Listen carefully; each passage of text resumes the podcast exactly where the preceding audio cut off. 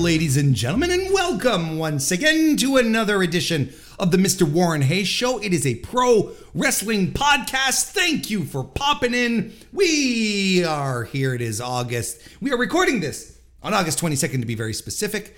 Uh, you're probably listening to this at the very earliest on the 23rd. So, uh, you know, thank you very much for popping this in, giving me a whirl, joining me as we dive into some pro wrestling talk right here on youtube.com slash Mr. Warren Hayes, which is, by the way, where we record live every Tuesday night at 7 p.m. Eastern. So if you ever want to make it there, that we'd love to have you. It's always a good time. But thank you for being here nonetheless. If you're watching this on demand, consider leaving a like on the video as well as a subscription if this is your first time here. There's a lot of content that happens here. Do we do this stuff, this stuff being, you know, a, a, an overall discussion, opinion, analysis show of pro wrestling. But then on top of that, uh, in a uh, you know, I do dynamite reviews on Thursdays. I do collision reviews on Sundays. The, by the way, this Sunday, if you're used to getting my collision reviews, don't expect one this Sunday. We're not doing any collision reviews on Sunday because of All In. Look, by the time you get around to listening to my collision review, by the time I record it and put it out there and YouTube does, you know, its processing and all that, you're all going to be watching All In, and it's going to be a thing of the past, and everything will be a moot point at that point. So there's no reason to do it. Uh, just come and join me. what subscribe and you won't miss a thing or follow me on your favorite podcast application because at the same time everything i do on youtube is transferred into audio format for apple podcasts and spotify although spotify there's also a video but uh, look the point is, is that you can find me just about anywhere on any podcast application that you love and enjoy and like to use. So I'm there for you. You're there for me. Thank you very much. I'm also there for you in the Mr. Warren Hayes Show Discord. The link is in the description. Uh, it was a it was a wild stream. You know, when I record this live, there was a because we got some we got a little visit, an impromptu visit from uh, from uh, uh, from MJF, which I completely did not expect, and I'm you know I'm probably going to clip that and put that on the uh, um, uh, on the uh, on the YouTube page just to make sure everyone knows what we're talking about. So if sometimes you know you hear me talking about yes Max, yes MJF, we're getting to this. Uh, he joined us, and I was very flattered. And thank you very much for for popping in, champ. Hopefully, I put you over enough to your satisfaction because we talked about uh, where we previewed All In 2023. That's what we did for the bulk of the show. Uh, I also have a few thoughts about Edge wrestling his final match in WWE at the very least. We're going to talk about that, and I also review a couple of ju- a couple of shows that happened this weekend: the All Star Junior Festival USA 2023 and the Impact New Japan Multiverse of Matches 2 review. So that's all stuff that you can expect on today's episode. Thank you very much for being here. Let's just jump right in and go to the weekly wrestling inspection.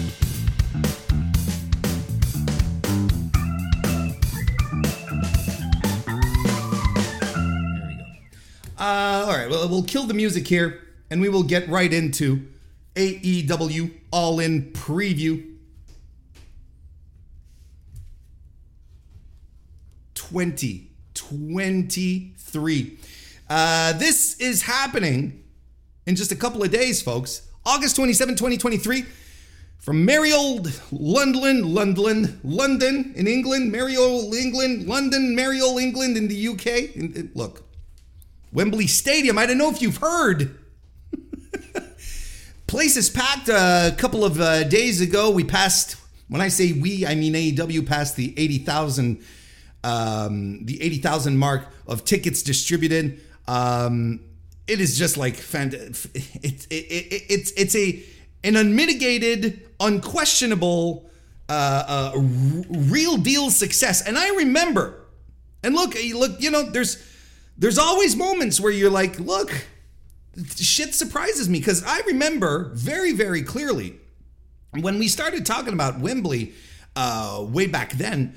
I was saying that, you know, well, if AEW makes it to 60,000, I think they can consider it a success, right? I think at 60,000, that's where, that's your mark. That's where you go, hey, this shit rules. But then I'm like, but we're we're 20,000 over that. I was being super conservative. Like I was never in the in the dumps with the people saying, "Oh, they're going to sell 20,000, they're going to have to tarp off, you know, a fourth of the arena." I was never those. But even back then, I did not necessarily uh, expect.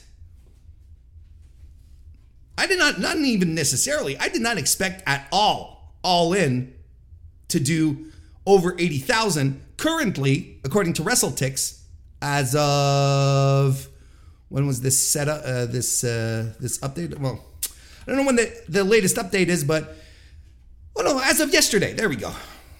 Just have to unhide a column once in a while. That's how spreadsheets work. 81,189.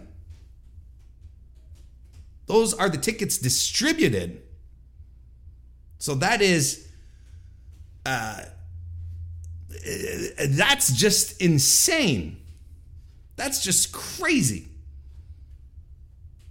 But this is where we're at now. So this is all looking very good. And look, I think uh, unfortunately, though, I believe that the story of the build to uh, to All In 2023 is is the um, is the fact that the the the, the pay per view doesn't feel like remarkably special. Okay, let let's parse this one thing at a time here. If you look at the card in about itself, I I like the card. I think it's a good card. I think it, it's a fine card. And you know what? Here's the thing.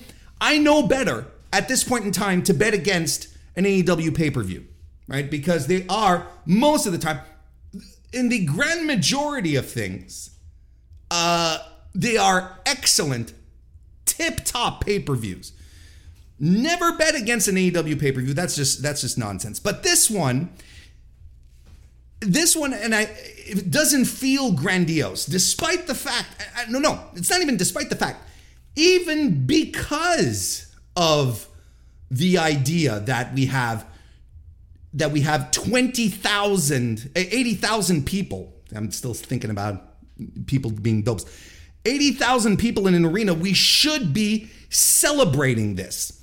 This should be on the tips of everyone's tongues. This should be it, we should be feeling that same kind of effervescence we felt when the original All Out, All In, excuse me, was announced. When uh, Cody and the Bucks put all of this together, and we were having the biggest North American indie super show, the biggest uh, uh, uh, uh North American draw for a wrestling show that was not a WWE show in I don't know how many years.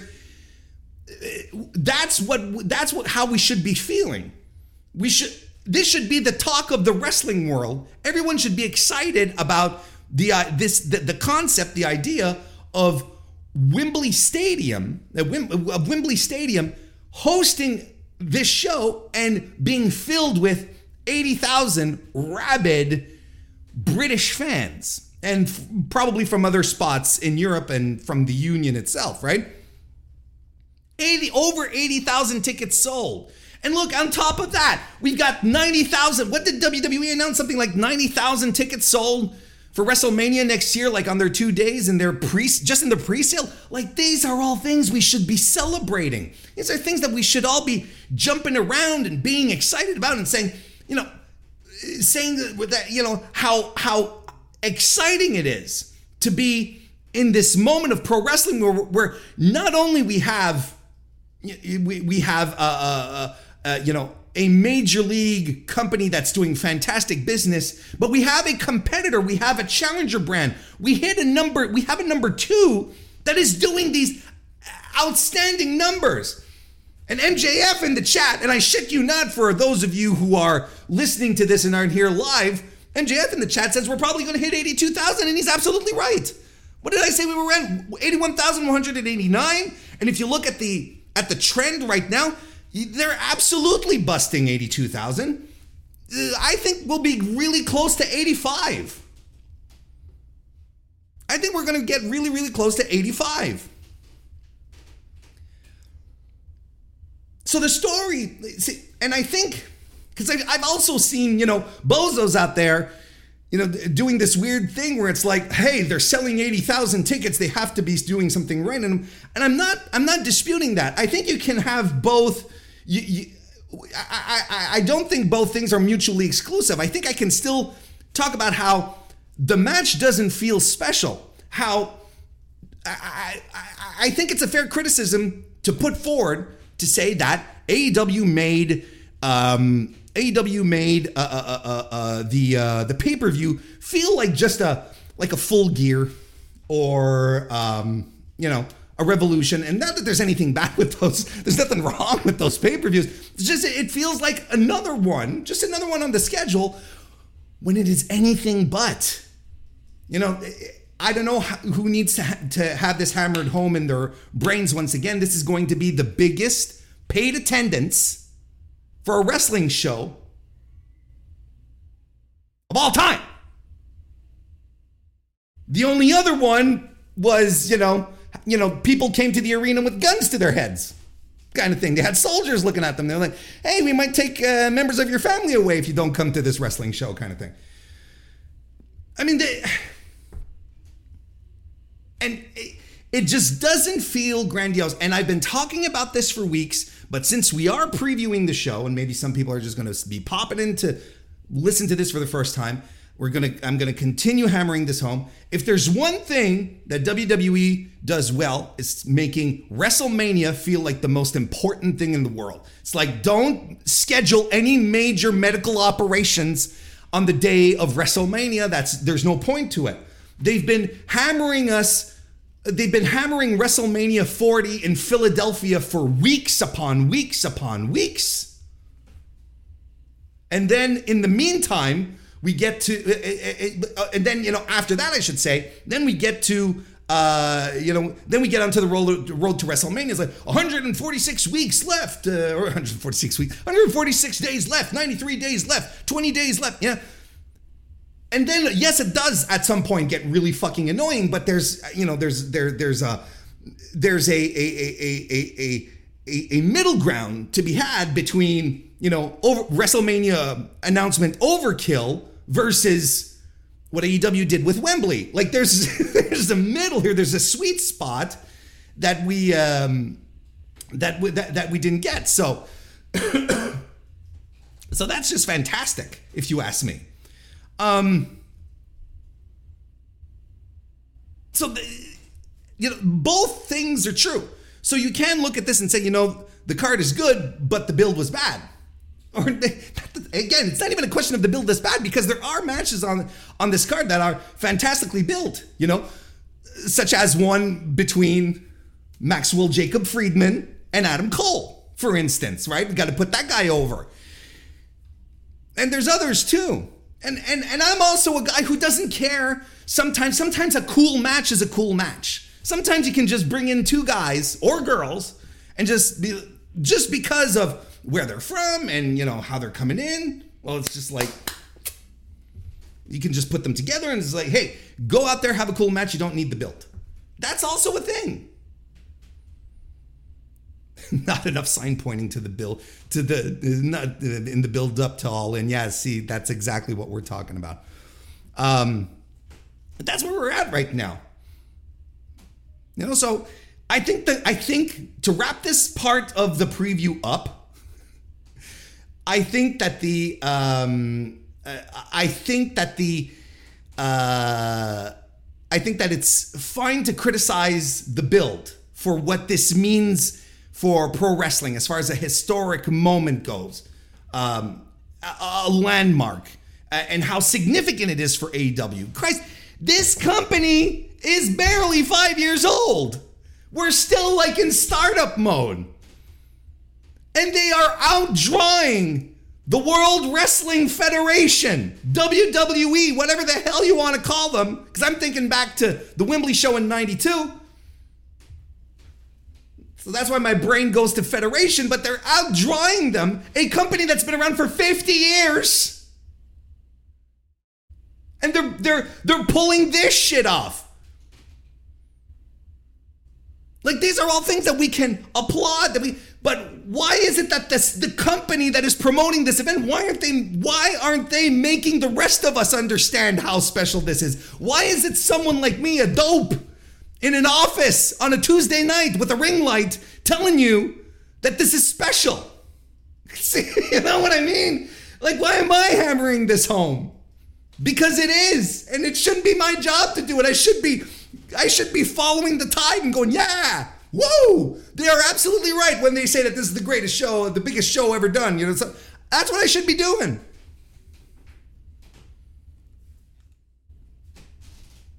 So I think both are, but you know, it, it you don't have to go all in on one side or not, haha, pun intended, but really wasn't. You just have to go. I, I think it's a fair uh, analysis of the situation here. Card is fine. I think it's going to be a good show. I, I have no reasons to believe that it won't be. But as a wrestling fan, as someone who is who, you know, who's also been in, you know, who, who watched a lot of wrestling, who enjoys the history of wrestling. This should have been, this was a home run, a grand slam. I'm already out of breath. Lucas Charpillon, nice to see you and welcome.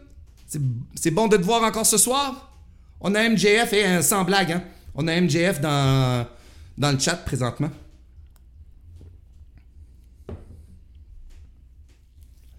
So, you know, look, on that note and everything in regards to the build-up, Tony Khan did have his media call today. Lucas talking about it in the chat. Might as well bring it up here. Um, and uh, I, think the biggest news to uh, the biggest news to the biggest news to come out of this is um, I believe the biggest news to come out of it. Uh, out of the uh, the media call today was that uh, Tony Khan announces that uh, things are going to happen, uh, that that matches are going to change due to things happening in the real world as opposed to pro wrestling being a completely fake one. I, I, that really you know that's that's internet speak if you ask me. You know when we say my IRL friends as opposed to my online friends. Anyway. Let me read the little blurb here. Josh Nason from the uh, Figure Four Online wrote this. Uh, according to the man who is putting the show together, AEW head Tony Khan revealed during Tuesday's media call that he expects changes for Sunday's All In pay per view from London, London's Wembley Stadium. Uh, there will be adjustments to the card, he says. Uh, some of them um, uh, may have been planned. Um, uh, may have been planned from the start, but uh, and some things we're dealing with on the fly. That's what he said. I managed to, to, to read lines here. What I find interesting in this quote, let me read that again because I, I sort of flubbed it, but I'm going to read it again. There will be adjustments to the card. Some of them have been plain, planned from the beginning. Some are things we're dealing with on the fly. Well, they're not changes if they're planned, are they? or look, I mean, we can get into the semantics of it, but I find it's a, it's a bit of a, oh, some of these changes were planned. Well, okay, maybe angles, guys being taken out, whatever. Anyway, he didn't go into specifics. This is the rest of the article here. He didn't go into specifics as to what the changes will be and when they will be announced. Both Dynamite and Saturday Saturday's Collision uh, will be held this Wednesday, while Rampage was taped last Saturday. It doesn't appear those changes will be for the AEW tag team titles uh, between FTR and the Young Bucks, despite Cash Wheeler's arrest last week for aggravated assault with a firearm. As of Tuesday morning, it was reported that Wheeler was expected for the show, with Khan saying on the call that he is taking the situation seriously, but doesn't have all the facts as of now, which is fair. He continues on, he being Tony Khan, quote, I expect more changes. There were not changes I wanted to make or planned to make, he said. There will probably be some changes to the card necessitated by things happening in the real world. It's still really funny. Stuff in some cases that is nobody's fault, but stuff that is not related to the world of professional wrestling. Now, again, uh, just an odd quote because, you know, if, if, and this is a big if, he's referring to Cash Wheeler's uh, situation, uh, yeah, it is entirely uh, someone's fault if that happened. There is one guy to blame here. Now, again, in fairness, I guess, he did plead not guilty and there's stuff, you know, this is a developing story, right? We only got a few things to work off on. We have the affidavit and so on and so forth. But, uh, but that, yeah, there we go. That, that's the thing. Um, but it's just like yes, there. I mean, there there are things happening that are someone's fault. Um, Khan said he is grateful. None of the changes will affect the main event of AEW World Champion MJF defending against Adam Cole. Aren't we all though? He said that the success of their storyline has been a blessing for both the company and the card. Khan said Bryan Danielson was someone he wanted to have pr- prominently involved in the show in a quote unquote main match, but that injury was a fluke thing. But that his injury was a fluke thing. Oh, you don't say. Additionally, I mean, you know, who plans it? Are we planning injuries now. I mean, uh, but it's okay. Look, I'm being I'm being stupid, nit, nitpicky, but it yeah, it's all right. You know, it's okay. Additionally, he wanted Jamie Hayter and Pac to both be prominently involved on All In, but their availability due to injury changed, quote unquote, a lot of plans, and I have no doubt on that. Absolutely no doubt. Um, other little uh, other little uh, notes here. Well, Khan himself said in the uh, Khan himself said uh, in the uh, in the media call that the current gate for All In sits around 10 million. I'm assuming dollars and not pound sterling, and 80,000 tickets. According to WrestleTix, we're a little higher than that. Uh, and uh, when asked about the roles of Kenny Omega and the Jacksons as executive vice presidents versus those of Chris Jericho and CM Punk, who don't have titles but have influence backstage, Khan said the EVPs have a variety of responsibilities but didn't directly answer the question or discuss the differences. Khan also didn't answer how many years the elite members sign on their new deals saying the start dates and end dates are different due to factors like injury time. I know, ex- I mean, I, I think we all know who we're speaking of, right? I think we all know who we're talking about. Kenny Omega. Um, but you, you know, as as a as an observer, as a fan, as someone who is involved in this and who you know who who who puts uh, who puts you know all of their uh, not their livelihood, but you know, puts a lot of passion into pro wrestling. This is the kind of stuff that I I'd like to know. This is the kind of stuff that as a fan, if I had just a, a wee more transparency on this, I think I would appreciate it. I'd like to know what these individual roles are instead of like, oh, they're a coach or they're an EVP. An EVP of what? What are the responsibilities? What are the duties? You know, everyone lost their minds when Cody left because, oh, he's an EVP. What do the EVPs do? You know, and but I also understand. Look, I I I know that AEW is not um, required to disclose that information because they're they're a private company. They're not publicly traded, so we don't need to understand the structure all that much. You know, whatever happens happens.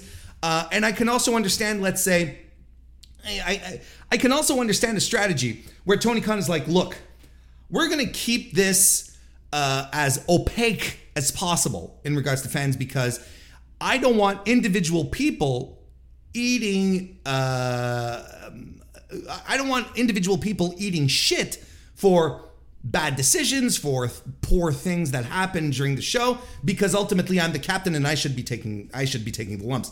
So if he does take lumps, then he can just turn around and give someone, you know, some personal lumps and not I'm doing this, but not physically, not really. Your employer should never beat up on you. That's what I'm saying. But but you know, it's like I can appreciate that. You know, him being a shield essentially to public criticism to people who think they understand how things work, and then immediately like jump on and go, you know, tear someone apart and then hit the bricks kind of thing. Um, that's just you know that's that that's uh um that's something anyway that we can the, the, the, that, that could that, that that could probably factor in here. But so I understand maybe why not doing it, but also I'd like to have some, I guess some, just just it's it's not even transparency. It's not even a question of transparency. It's just like as a fan, I just like to know this stuff. Look who just popped in. C'est Norbert Feuillant, who is the voice of AEW in France. Very nice. All the stars are here tonight. All the stars. Good to see you, Norbert. Bonsoir. Il se fait tard. Va falloir, va falloir peut-être te coucher bientôt. Sorry for the French. Let's move on.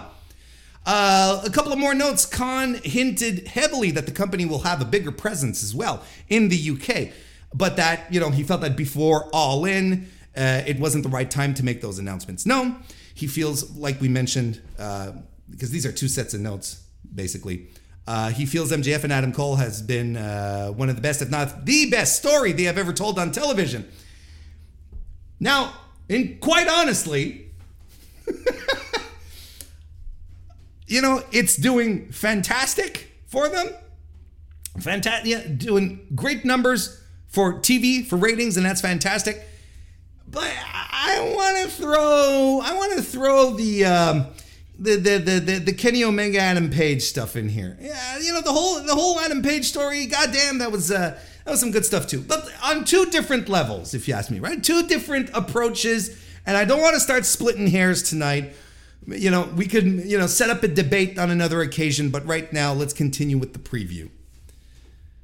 Uh, Khan said it will be because uh, he was uh, talking about uh, Sting, and he said it will be up to Sting on when he wants his career to end, adding, "quote I don't want it to end, and I will not be the one to pull the plug on his career." So there we go. Khan also said that Warner Bros. Discovery head David Zaslav recently told his father, Shad, upon meeting him, that, quote unquote, your son is fucking killing it. okay, is this a is this a compliment? like from David Zaslav? I don't know. It depends. Look, it depends on what side of the fence you're on, I guess. You know, but that was that's a funny funny little note. So that you know, those are you know the the the the, the notes of interest, I guess that uh, that came out from the uh, from the uh, media call. You know, of course, there was. Uh, how does it feel going to London? You know, I, I, how does it feel going to London and selling out Wembley? I'm sure the answer might surprise you. eh ben voilà, Sturi, how are you? Bonsoir. It really is an all star cast tonight. We got the whole French community hanging out here tonight, plus our scumbag. So let's get into the matches. Let's start talking about the shit. Let's get into the preview for these matches right here. As soon as I take a little sip of drink here. Oh, you are going to Wembley? That's awesome. That's awesome. I, it's going to be, it is going to be a hell of an event. It's going to be one hell of a party. Like n- no one does audiences like the Europeans do. They really don't. A few years ago, I had the chance to to go uh, sit uh, sit at a Real Madrid uh, match. This was years ago. I'm talking. Look, my oldest. It's uh, like it's about 20 years at this point.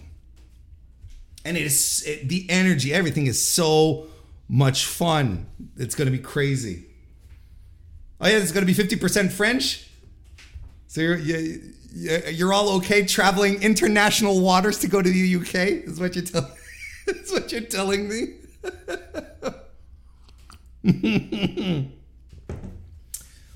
all right, let's go for it. Aussie Open in the pre-show are taking on MJF and Adam Cole for the Ring of Honor Tag Team Champions. So, um, so here's the interesting thing the, the minute that this popped up, right? The minute that you know that that Adam Cole brought this up and that they did this angle, I was like, okay, this is awesome. This is great. That means that there is something that is going to happen that is going to compel you to want to watch the rest of the show, right? This has got to be the outcome. This has got to be the thing, right? This has absolutely got to be the thing. It can't be just a tease. Can it be just a tease? I'm thinking full on turn here. And yet, look, I've talked multiple times as to who should turn on who and why. And look, I am flabbergasted, even to this day, at how everyone has picked up on MJF as a babyface, how great he is as a babyface, how natural he just he just slid into that role, and how amazing it's working. And I think in an environment where on one side you have CM Punk who wants to be a heel and is holding a phony baloney world title, right? and then you have MJF who is the actual champion and is converting to babyface. I don't think you turn MJF. I think you double down on on on babyface MJF and you have Adam Cole put the boots to him in the pre-show and then you have you have MJF come in with rib tape that, for the main event, and you and you're like that scumbag Adam Cole with Roderick Strong and his Kingdom buddies, right? That scumbag. Look at what he did. And then you have your your your and and I think that's bold as fuck.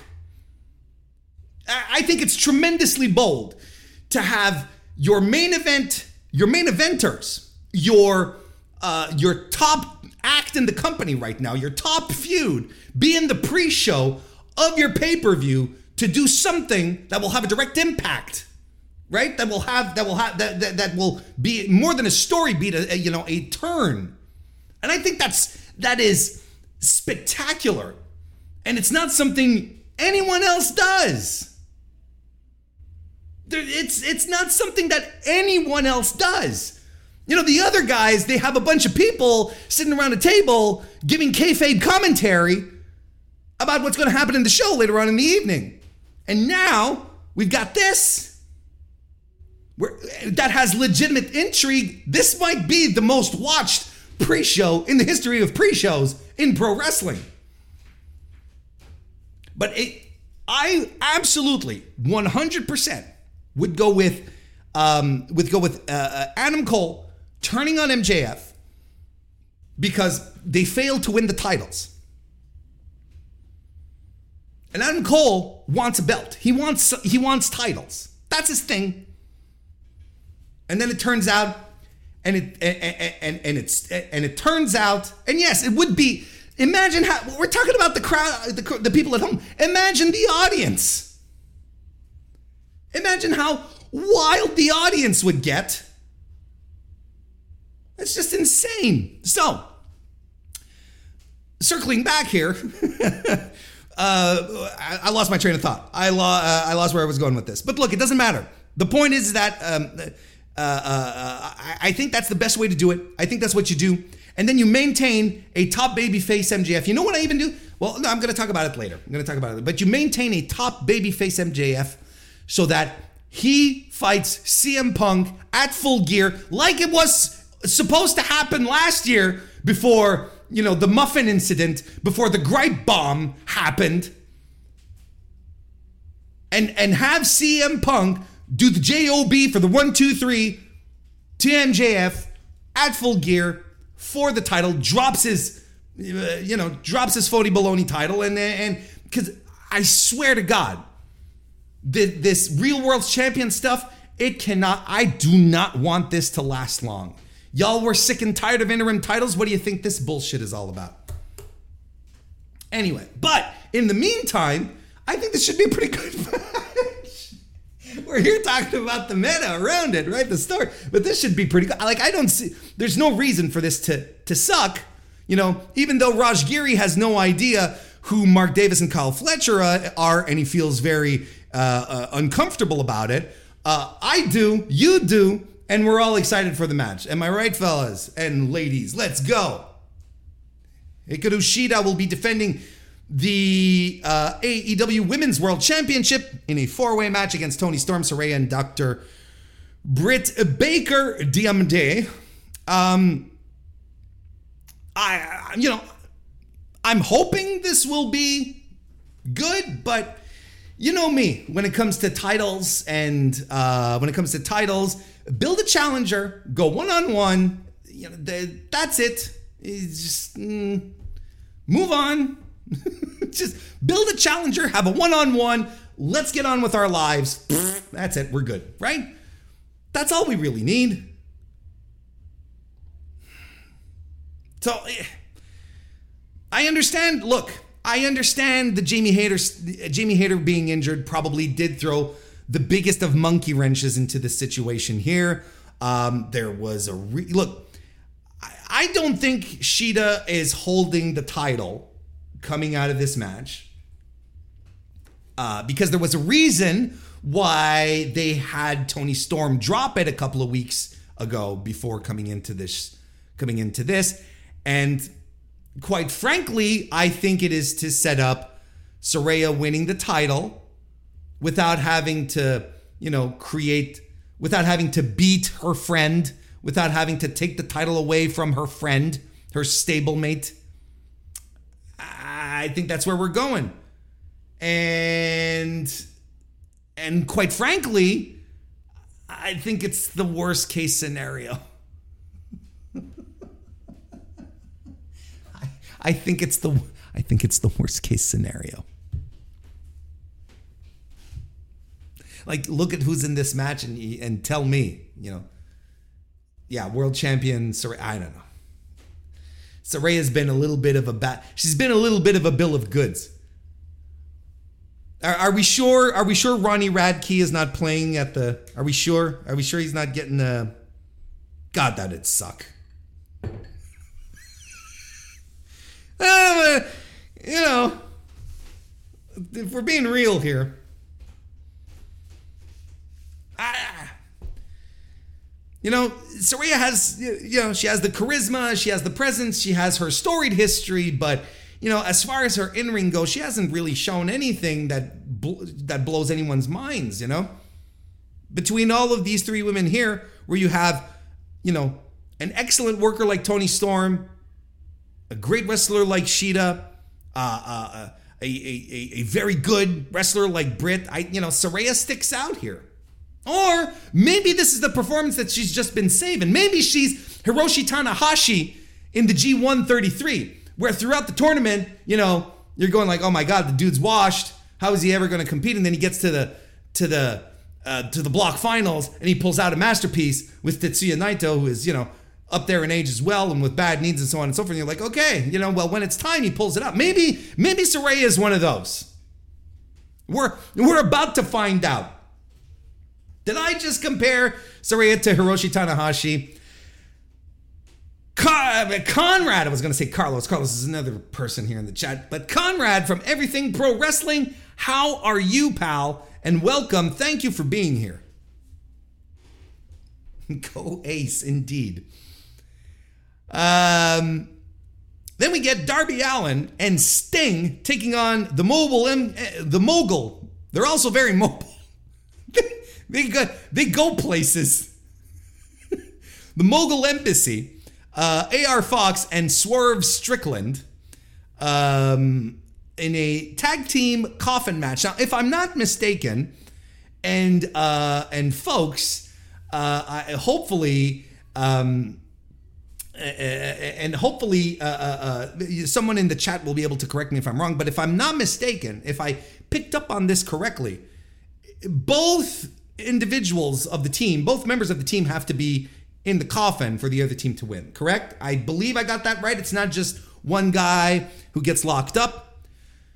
But uh, but look, this is a match that again, certain wrestling pundits say called this this is barely a television match.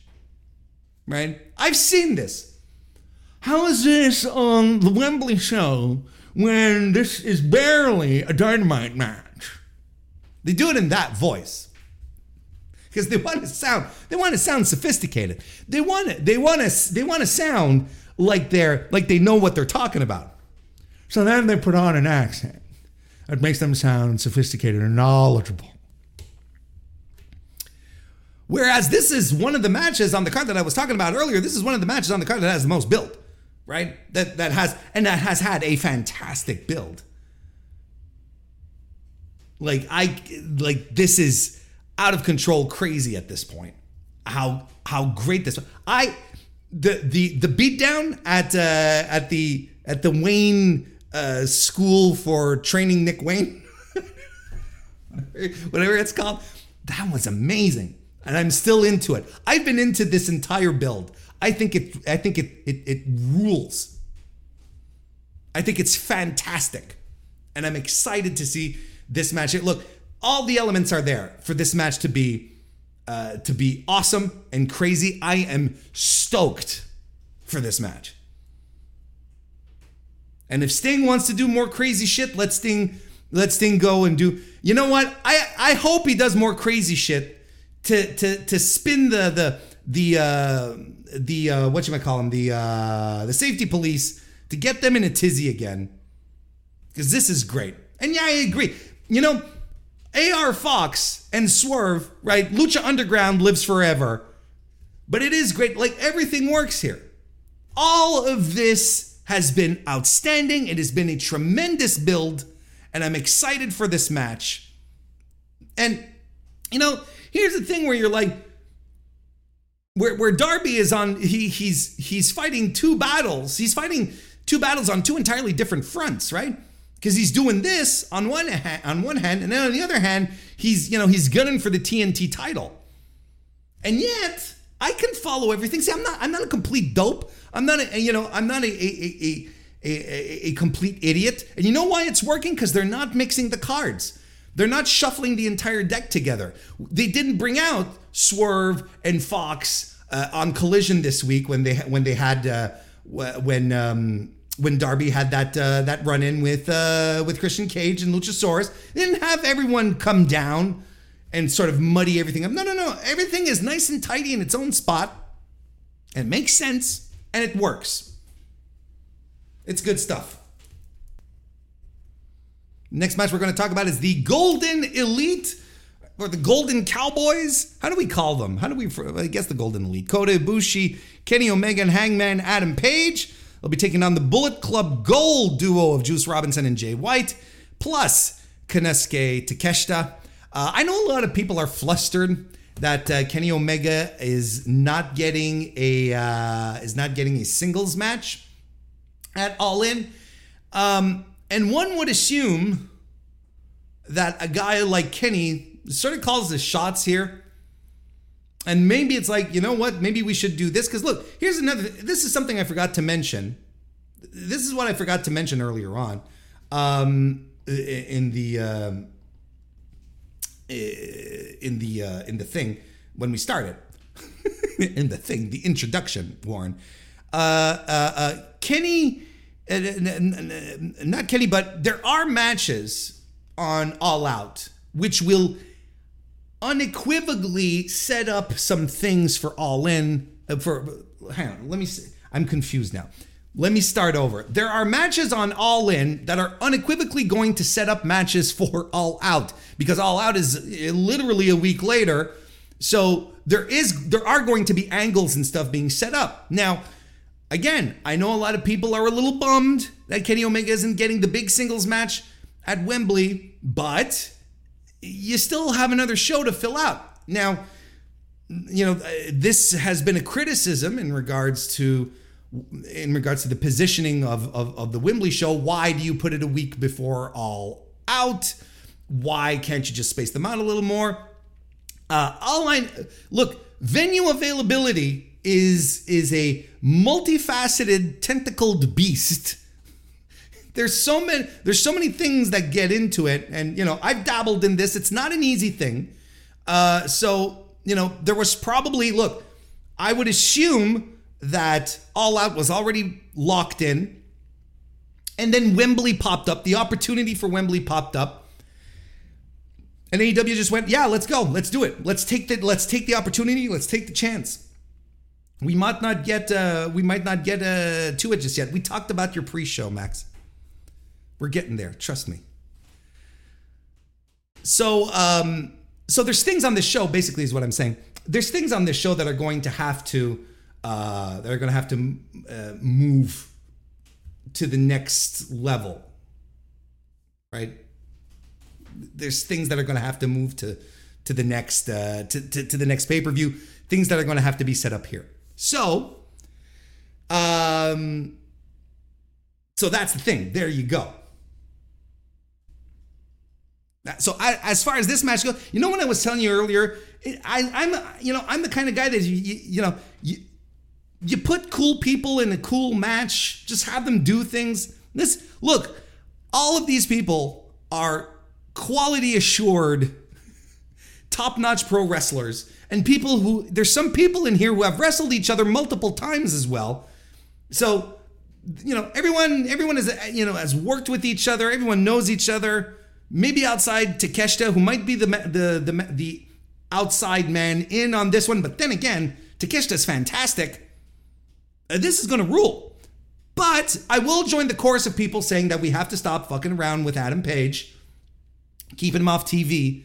There was there was a time that that guy was the ace of the company, you know, and now he's he's sort of floundering. He's what are we doing with Page? And again, maybe it was contract season, maybe it was uh, you know other factors, you know, the other factors that rhyme with. Uh, uh, that that rhyme with the uh, cheese man hunk. You know, could be. We don't know what was going on backstage. We really don't. But uh, you know, Page is beloved. Good baby face, solid worker. He's put on some extraordinary matches. You know, uh, he put on some extraordinary matches at the uh, uh, at the during the first quarter of the year. So we got to start doing stuff here. But I'm excited for this match. I think it'll be good. Very good, actually. Then we have the Stadium Stampede match. Tony Khan. Um, Tony Khan said that there would be, you know, there would be matches that would be affected because of things happening in the quote unquote real world. Uh, and I think this is the one. In fact, I don't want to say I know for sure because I don't, but this is kind of what's been going around in my haunts is that this match, uh, this is the match that um, might not arrive as it was advertised last week. You know, you might have ordered something from Amazon, but you're getting it from Wish. I'm exaggerating. You know, the the there's going to be principal components that are going to be mutable here, but you know, it, it might not be like what an eight on eight. What is it? To yeah, an eight. Uh, or a, or not an eight on eight. What is it? One, two, three, four, five, six, a twelve man match. Uh, we m- might be sure. You know, might be a ten. It might be a five on five. You know, it might be a, you know, just things. Things are going to happen here. Uh, and by the time you're listening to this, you know, maybe dynamite has already happened and all this speculation is down the toilet. Um, but uh, you know, I this is what I'm hoping for. I'm echoing the same thing I echoed last week uh, or at least on the at the very least on the Dynamite review. I don't remember where we talked about it, but um, if they're going to do a Stadium Stampede match, I hope it is a Stadium Stampede match in name only. I hope it is not a pre-tape ordeal because if I'm a rowdy uh, British wrestling fan surrounded by 80,000, 82,000 other rowdy British fans and um and that guy, you know, uh, I, I, I, I wouldn't, I, I wouldn't care for that. I, I wouldn't care for what to just watch on my screens. You know, I'm assuming this might be something closer to Anarchy in the Arena than a Stadium Stampede, but they wanted to use the Stadium Stampede name because, hell, it is in a stadium. it is happening in a stadium. And you're not going to call it Anarchy in the Arena when you just did it into the other pay per view just a couple of months ago. So, look, we'll see what happens, but, you know, the the pandemic solutions for pro wrestling should remain in our memories of the pandemic. That's how I'm going to leave that for now. Will Ospreay is going to be taking on Chris Jericho. I think this is a match that nobody should be sleeping on. I'm excited for this. Uh, I believe Will Ospreay to be the greatest pro wrestler on planet Earth right now. I think Chris Jericho is going to be turning it up for this. Um, it's going to be turning it up for this uh, adventure.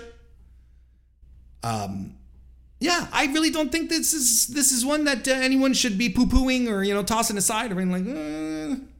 no, no, no. This this is going to be a good one, um, because Jericho's going to come in.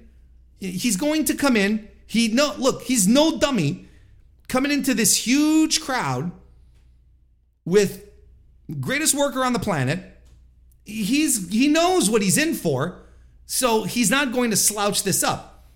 And the thing here with Will Ospreay is that he will make sure that he gets everything good out of you and will protect you to make sure that this match works. Then you only have to look to the semifinals of the G1 this year when he carried a uh, a, a, a, a knocked out Tetsuya Naito, a loopy Tetsuya Naito to the finish. He carried him through the finish. He was doing the destinos for uh, he was he was landing destinos on himself.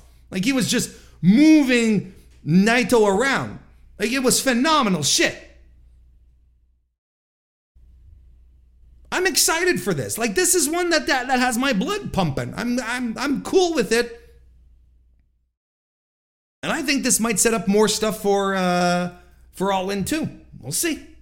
CM Punk versus Samoa Joe.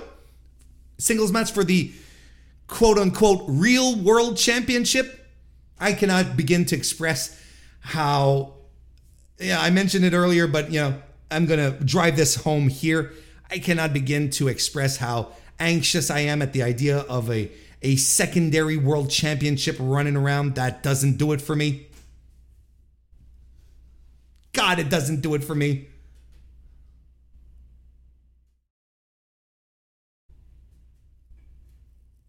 Listen,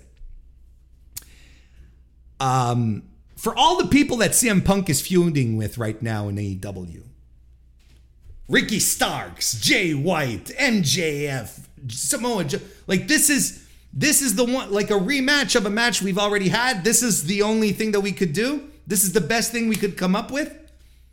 You know, he and and he's you know even his imaginary feuds that he has only in his mind, you know, with Hangman Adam Page. This is the best we could do here. And again, I have no no problems with this. Yeah, I hope no one is expecting like a you know, a, a, you know, a 20 minute Ring of Honor classic here because that's not going to happen. Not at the you know, not at the age that these guys have and what they're capable of doing anymore. I think this is kind of weird.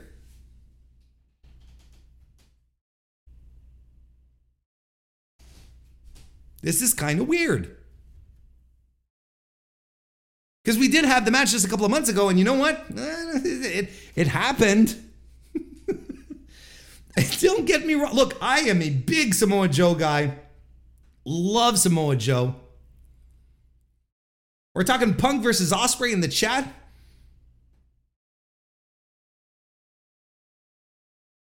Could Punk work an Ospreay match? I'm just being fair here. Could CM Punk work an Ospreay match? There's a lot of guys in this company that could run it that could work an Ospreay match. I think Ospreay would have to work a CM Punk match if you if you if you're if you're picking up what I'm putting down here. I don't know how to feel about this match. I really don't. I don't. I don't have many thoughts about it. CM Punk is going to retain his his his Bizarro World Championship because again, again, the end game out of all of this, CM Punk wants to be a fucking heel so bad. Let him be a heel. Let MJF continue to be the babyface. Let's go to full gear. Let's eh, have MJF go over as was supposed to be in 2021. Let's just get that out of the way. Let's just do this. Well, the, okay, fair. The Punk Kojima match was very good. I did enjoy it.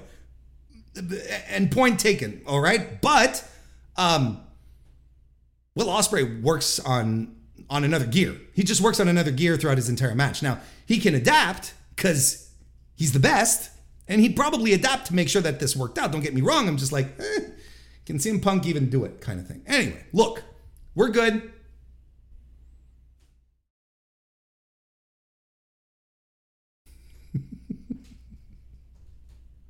I'm working. I'm working on getting a funny bone. Um, FTR versus the Young Bucks for the AEW World Tag Team Championship. Look, this was this was the match that I was most looking forward to. Sorry, Max. This was the match I was most looking forward to. I still am. But now we're going to talk about it. Last Friday, news broke that Cash Wheeler had been arrested. Turns out uh, he was appearing in court last Friday after being served a warrant back on July 28.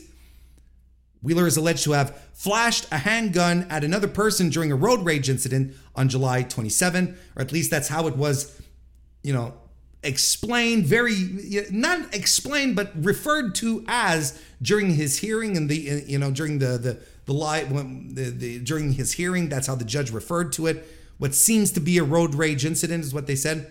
Something to that effect. The warrant uh, was arrested. The warrant for his arrest was filed, excuse me, the following day. And according to county records, he pled not guilty through a lawyer on, on August 3rd, turned himself in on Friday morning to Orlando police. Very scant details, like I said, are provided. Uh, were provided during his court appearance where he was booked, of course, but they did say that it was a road rage type incident. And the police uh, affidavit, the responding officer, um, did uh, did add a little more insight into it, and it does seem to hold up with what the judge was talking about. Uh, I won't read through the entire thing, um, but uh, here's what the officer wrote upon upon my arrival. Uh, in reference to an aggravated assault with a firearm, I spoke to the victim, Daniel Mata, who provided me with a sworn, written slash verbal statement that said the following. Mata stated he was driving west on Interstate 4 of exit 83 he noticed a Jeep Gladiator. Can, can you believe a Jeep Gladiator? That's what he decided to buy with all his money. Anyway, he noticed a Jeep Gladiator weaving in and out of traffic, honking its horn. So he moved over to the far right lane to let the Jeep pass. Mata said the Jeep took the right shoulder to drive around him on the passenger side of his vehicle. Mata looked over and noticed a white male with a beard pointing a black semi automatic handgun out of the driver's window at him with a strong stare. Mata said he feared for his life at that time. Mata stated he should slow down to get out of the way of the firearm and ended up behind the suspect's vehicle at this time. And then it continues on. So those are the essential. Uh, those are the essentially the the details here. So so this is the, the this is the situation that happened. Um, and uh, and he appeared in court for that. He was given a twenty five hundred dollar bond, ordered to turn in any weapons he owns, and to have no contact with the alleged victim. So of course, that's a blemish. That's something that's like, uh, wow. I mean, it's it's not something good. He's he pled not guilty, right? I don't know if I mentioned this clearly. Yes, he, I did mention it. He pled not guilty, so you know, there's going to this is going to move forward. There's you know he's challenging the accusation, so we'll see what happens. But I just got to say, and I know right now there's other non-Americans in the chat. I just have to say that it's wild for me that I've got that I see people going around saying, "What is the big deal? He just flashed his gun," and I'm like it's a huge deal. What are you talking about? You're pointing out, you're pulling out a firearm and just going deedly doop. Like that's that is insane behavior. Thank God he didn't shoot. Like what? Would, would, would you have preferred that he that he shot Daniel Mata? Like I no. And then you know people tell me was well it's like when someone pulls a knife on you. It's like sure it's the same thing. The, the, but it's the same level of, of aggression. The difference is, is that the guy with the knife has to be pretty close you, whereas the guy with the gun could be, you know, fucking across the, the uh, across the street on the, you know, across the corner and could be shooting at you. You know, he doesn't have to, like, a gun is absolutely worse than a fucking knife. What are we doing? Now, developing story and whatnot. There's going to be a court date. This is not finished. He's challenging it. He's not guilty. So this is going to move forward. We're going to hear more evidence. There's going to be more stuff that's going to pop up. Let's defer any judgments until then. But if he did do this, the fuck was he doing? like, and I know it's Florida. I know. And it, you know, I know road rage is a thing now. But Jesus Christ, someone pulls a gun on me, and I'm like, sure. Hey, oi, it's aggravated assault he's being charged with. It's not a misdemeanor. This is serious. People oh, he just flashed his gun. he just flashed his gun. All he did, officer, was unsheath his sword. You know, it's like, I, I, I do not understand. That's, and I promise you, I, you know, and I, and I, and I'm glad, you know, some of the, the, the, the non-American folks are backing me up on this. For the rest of the world, this when this kind of stuff happens, we just shrug and shake our head because we it is unrelatable to people like me. I just don't understand how people are go. Oh well, you know, he just showed. Up, he just flashed his gun. He didn't shoot anyone. It's just a road rage incident. Who cares? It's like, what? What? Anyway, back to the point. What we were talking about. That MJ, uh, the this does not deter from what I feel should happen regardless. And I thought I thought this from the start, and that is that the Bucks should win the titles at Wembley. Why? Because it's the Young Bucks. They are the greatest tag team of the past 20 years. They defined an entirely different style of pro wrestling in North America. They helped bring it forward anyway, bring it into the limelight. It's their fucking company. The Young Bucks, and I know there's a lot of people who probably don't want to hear this, but the Young Bucks have been nothing but gracious since the formation of AEW, making sure not to make themselves go over too much, you know, pushing the other you know, losing to Private Party, and you know, it's like, oh well, you know, we'll have an occasional great match here or there, you know, and oh, we'll do trio stuff, and oh, we'll wrestle our buddies, you know, all that stuff. But I think the Young Bucks have not had a proper dominant run with the tag team titles in the fucking company they're EVPs in, the company that they help that they helped form, a, a tag team that is seminal to your enjoyment of tag team wrestling in North America. You know, and I have no argument to anyone who wants to challenge that with, well, FTR, the fucking best tag team of the best, uh, you know, so on. And and we can sit around and we can trade notes and I would and I would agree with what most most people would bring out in regards to FTR because they are legitimately fantastic. But it's time for the Bucks to stop being such fucking nice guys and putting other guys over and being eh. no, no, it's time to grab this bull by the horns. It's their show, it's their company. They're one of the greatest tag teams of all time. They should get the win at Wembley. Make this fucking historic for them because it's the fucking Young Bucks. A tag team that has eaten so much shit over the years. So much shit.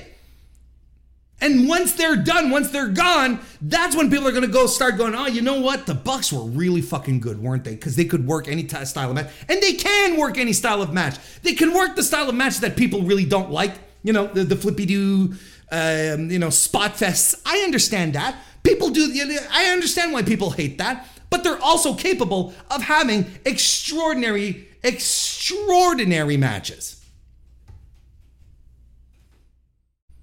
It rules.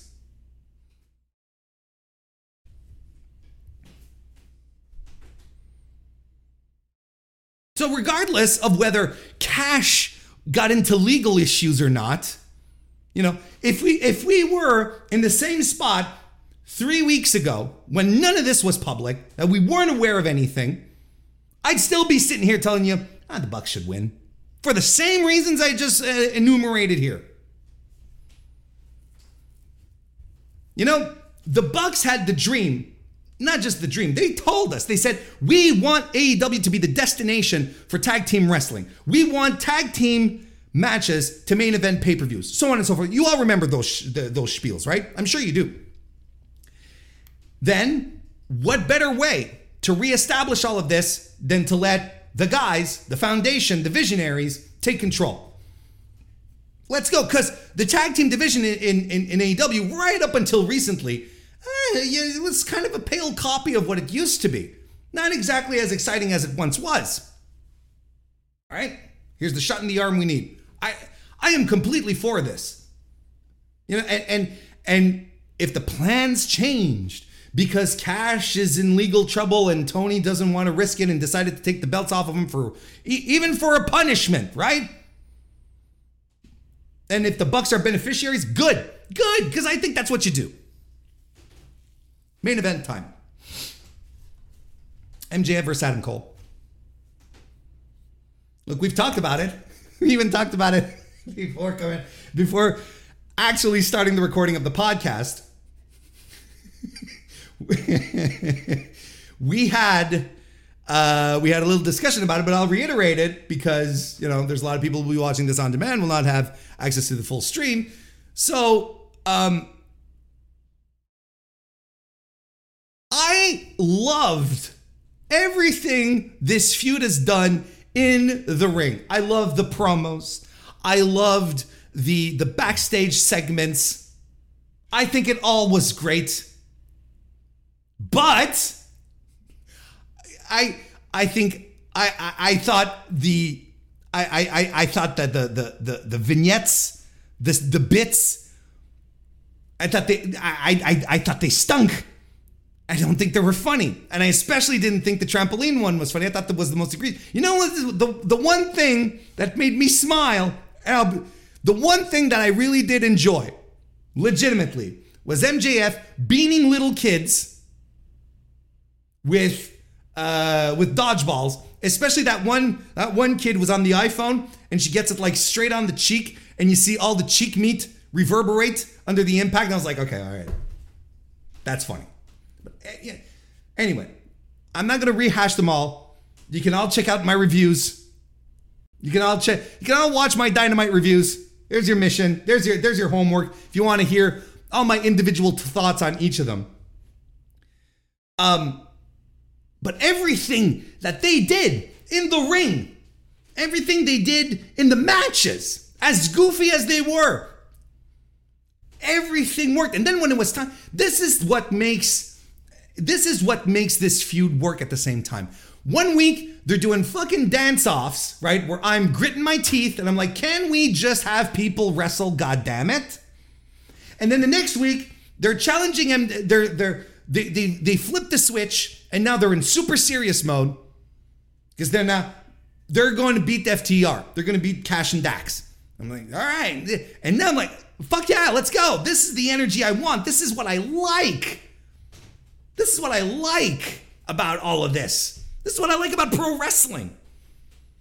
And these guys, all of these guys, MJF, Adam Cole, like, these are world class talents. What are we talking about? Like, there's nothing. And, and and the match they had, the the the the, the world championship uh, match they had, we seem to have all forgotten throughout all the nonsense that these two had an extraordinary television match that went to time like legitimately went to time, like with two seconds to spare on a three count.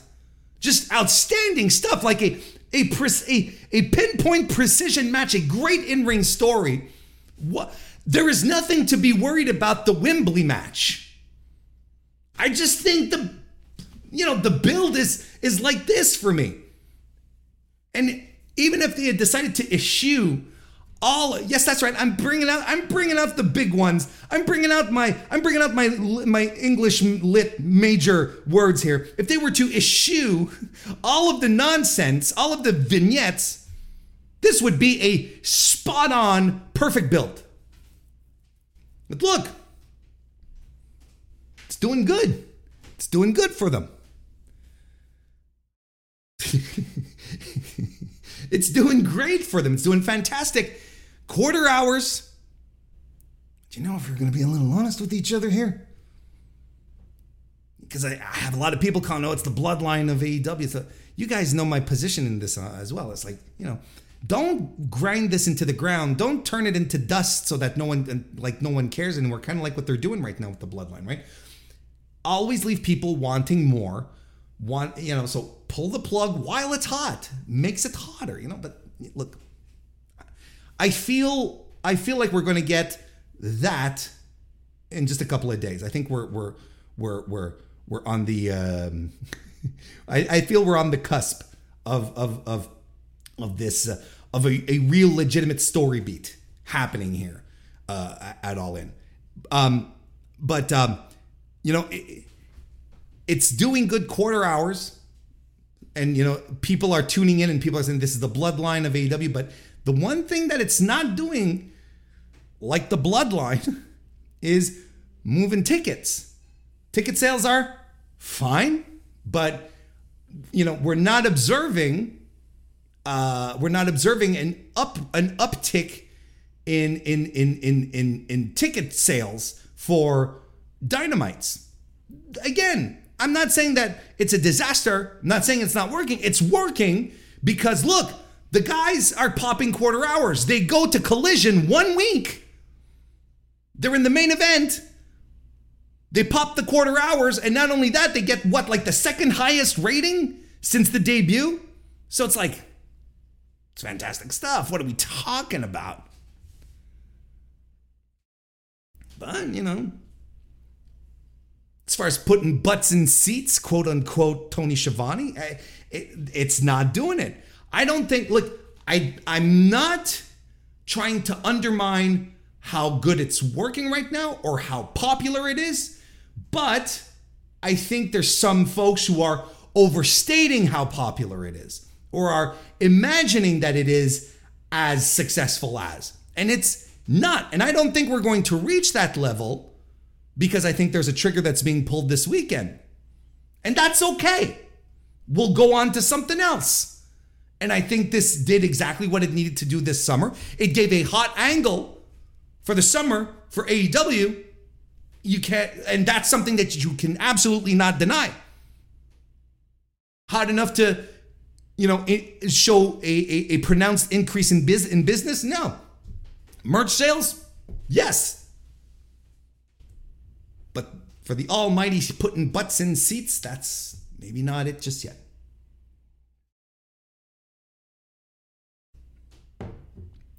But to the match itself. If we go back to what we were talking about at first, at the at the beginning of the show, um, at the when we were talking about the pre-show, that's what I'm trying to say. Uh, I think this match happens under the specter of Adam Cole having turned on, um, having turned on um, uh, MJF early on during the pre-show, just to get everyone really pumped up, to get those 82,000 people up on their seats when Adam Cole comes out, and they just want to chuck shit on, chuck shit at him, you know, just be really fucking mad. Because again, I don't know how many times do I have to tell this. How many times do we have to say this again? I'll say it again. I'll just go ahead and say it again. The match, in and about itself, okay? The match, uh, uh, uh, uh the, the, not the match, but the the end result here is for, in my opinion, for MJF to remain a babyface so that he will feud with a heel CM Punk again I keep telling you over and over again CM Punk wants to be a heel. They won't let him, but he wants to be a heel. Babyface MJF, heel CM Punk, roles reversed from their last match.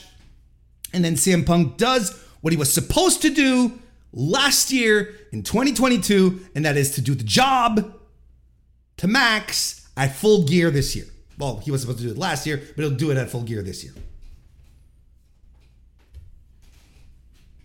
So, what do you do to end this match? MJF retains. That's what a normie would say. But me, a galaxy brain, would say, no. You have Adam Cole win the fucking thing. And then drop it next week at All In. Like, who cares? Out all out. Who cares? who cares if MJ, if, if Adam Cole wins the title for a week like it doesn't, it's actually great shit and it's unpredictable. It throws us all for a loop. And if that doesn't add on babyface sympathy for babyface scumbag MJF, I don't know what to tell you. That's all everyone is going to be talking about next week. CM Punk could ban Tony Khan from coming into collision and people wouldn't even be talking about that. They'd still be talking about MJF being betrayed by by Adam Cole, and is MJF going to regain the title at all at all out? And the and the answer is yes. That's what he does. Big babyface comes from behind, does it. You get your big show in Wembley, but then you you assure you get more buys, more pay-per-view buys because you're asking people to buy two $50 pay-per-views back to back. Now I know you can, you know, hit the high seas, R, you know, and yes, you know, and, and, upon your galley, uh, upon the Jolly Roger, and go, R, you know. I know you can do that, but you could, technically speaking, you're asking people to shell out two $50 pay per views back to back, and not necessarily everyone has that type of disposable income. So if you're going to do it, give them a fucking good reason to do it, you know? And I think this is it. That's what a galaxy brain would book. That's that's what I do. So listen. I think this I think somehow Adam Cole gets back with the kingdom. I think this was all a ruse. I think this is Adam Cole who said weeks ago that he knows how to play MJF. He's just he told, you know, Roderick Strong, just let me do my thing, shut up, go away. I know what I'm doing. And he kept telling Roderick Strong that week after week. But jilted lover, vanilla white, Roderick Strong, just he he doesn't understand it because he's a big dummy. But Adam Cole can play MJF like, like a fiddle. Ultimately, that's what the story is going to be. This is what it's going to end out to be. So there you go. Those, that's my preview. So th- did I make it clear? I think Adam Cole wins the belt. I think Adam Cole wins, but MJF gets it back at All Out. But I think it's going to be a hell of a week if he does. It's going to be great. So those, those are my thoughts. That's my preview of uh, All In 2023, the Big Wembley Show. I'm excited to see how this goes down. I'm excited to see to listen to this. You know, I'm fully I'm fully expecting you know the the North American audiences to be like, uh, this British crowd they just want to get themselves over, you know, with the chants and whatnot. But that's just what the British are gonna do. They're gonna sing their songs. They're gonna chant the whole way. They're gonna take. They're gonna transform. They're gonna take wrestler names and put them into famous pop tunes. That's what they do and it's entertaining and it's fun as hell and it's a party and that's what you want to do. You want your wrestling show to look like fun. You want to look, give the impression that your that your audience is having a, a blast at your show. Make people at home regret not being there as opposed to you know being at a fucking Monday Night Raw where everyone's sitting on their hands. Catching strays Monday Night Raw. Hmm. Let's carry on. Gonna do a quick note here about Edge. You think you know him when in fact you think he's finished wrestling, don't you? that sounded so much better in my head than what I did here. Um, last Friday on SmackDown, it was touted that uh, the match that Edge has was his last match in WWE. Uh, lots of reports going around that that was that that was his fact. In fact, his last match on his WWE contract. But Edge clarified on a radio show, uh, I believe, just over the weekend or on the same day. Look, it doesn't matter, but he did clarify that while the match was his was the last on his contract, the deal itself does not expire until the end of September. He said that he has yet to come any to any conclusions about what he wants to do next, and feels a sense of being torn, not wanting to continue until his performances are subpar. Let me tell you. but at the same time, he acknowledges that uh, that he would only find that answer once he was out of the ring, uh, out in the ring, deep into a match. So,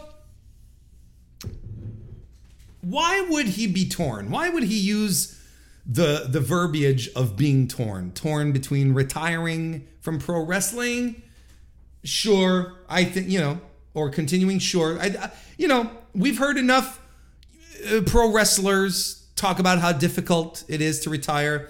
some wrestlers that you wish they would retire, but you know were continued well beyond their expiration date. Um, and um, you know, so you know, and I understand the addictive qualities of it, the crowds, and I like, I, you know, I get it, I really do. So maybe he's torn because of this decision that he has to make. Do I do I hang him up? Am I just done with pro wrestling? Or do I continue? And I think that's a fair assessment. Or would he be torn because he wants to go to AEW? Ah!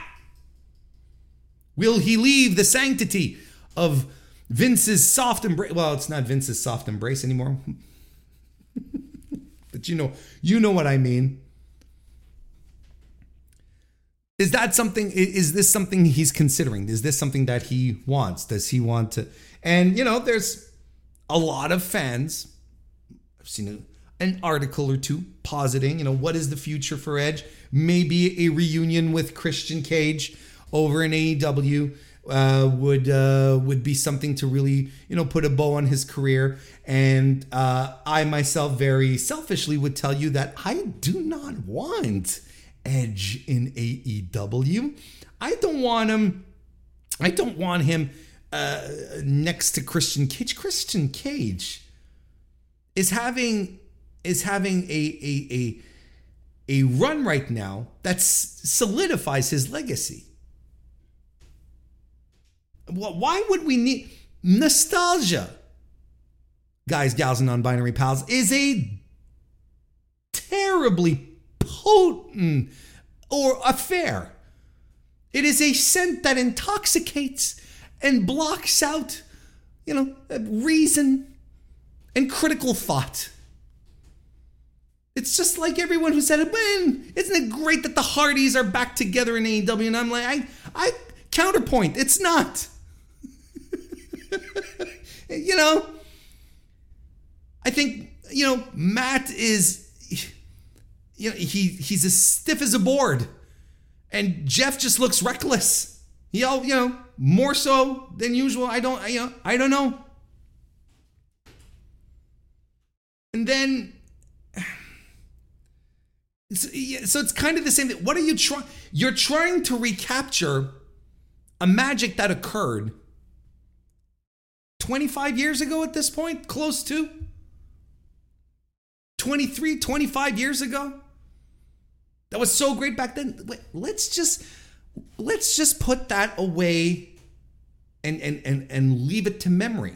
Just let's just let's just leave it re, re, uh, set it away and put it uh, set it into into the into the area of, of our brains where it's just like it'll live on forever as good as great and we don't have to we, we, don't have to, to, to think about this anymore. You know?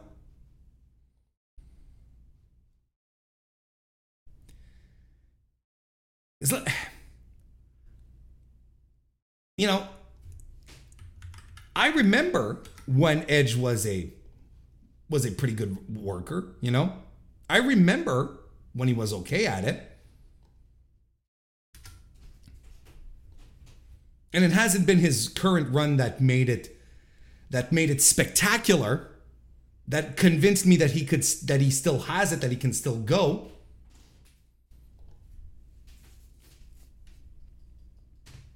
it it, it doesn't you know and uh, uh you know i figured he might uh you know he might he might still have one in him, but I feel we would have seen it by now in WWE. And I, you know, look, Edge came back.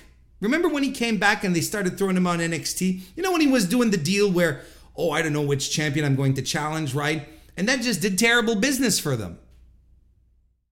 You know, he didn't pop a quarter hour anywhere, didn't do anything. Then he had his matches with Randy Orton, which were Look, what more does he want? He's already had the greatest match of all time. The greatest wrestling match ever. He's already had it. I don't know. Like, I'm not into it. Look, and he still might resign. with WWE, right? Don't forget, this guy's a worker. They're all workers. Professional wrestlers are professional liars. He might outright retire, but he doesn't seem to be talking about it. I, you know, he still feels torn. And if the torn is between re signing with WWE and keeping down that road, keeping his stock alive, because look, there are a bunch of wrestling WWE fans, excuse me, that will rejoice upon the news of Edge re-signing to the company. They'll be like, "Oh, geez, okay, this is great. Our boy is sticking around. Let's fucking go Edge, seven more years or whatever, you know."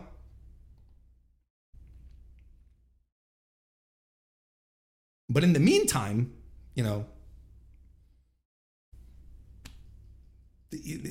like I don't know what he has to what he has to give and I feel like AEW has more than enough nostalgia acts quite frankly. I think he has more I, I think AEW has more than enough nostalgia acts right now, former WWE people and WCW and so, to to keep that to keep a good nostalgia vibe with people that I feel wrestling fans want to see, with maybe one or two exceptions. I think if you start going down that road too hard, I think you might miss out on something. I don't know. Adam Copeland wrestling a singles match or a tag team. I don't know. I, I, I, I and yes, yes, you know, the Edge and Christian show, the Edge and Christian show will always be one of the best parts of the that the WWE network ever had. That is you know, without without question, beyond reproach, that show was awesome. But again, these are all things that are set in time for another period. Why don't we create new stuff, right? Are we going to do some reviews tonight? Goddamn right we are. All Star Junior Festival 2023 USA. USA. See, that's what it sounds like when you just you just say USA. You just say the letters. that happened this weekend. Oh, it's been a long day. This happened this weekend on August 19, 2023, uh, at the 2300 Arena. Everyone has to remind you that the 23 Arena was the ECW Arena in Philadelphia, Pennsylvania.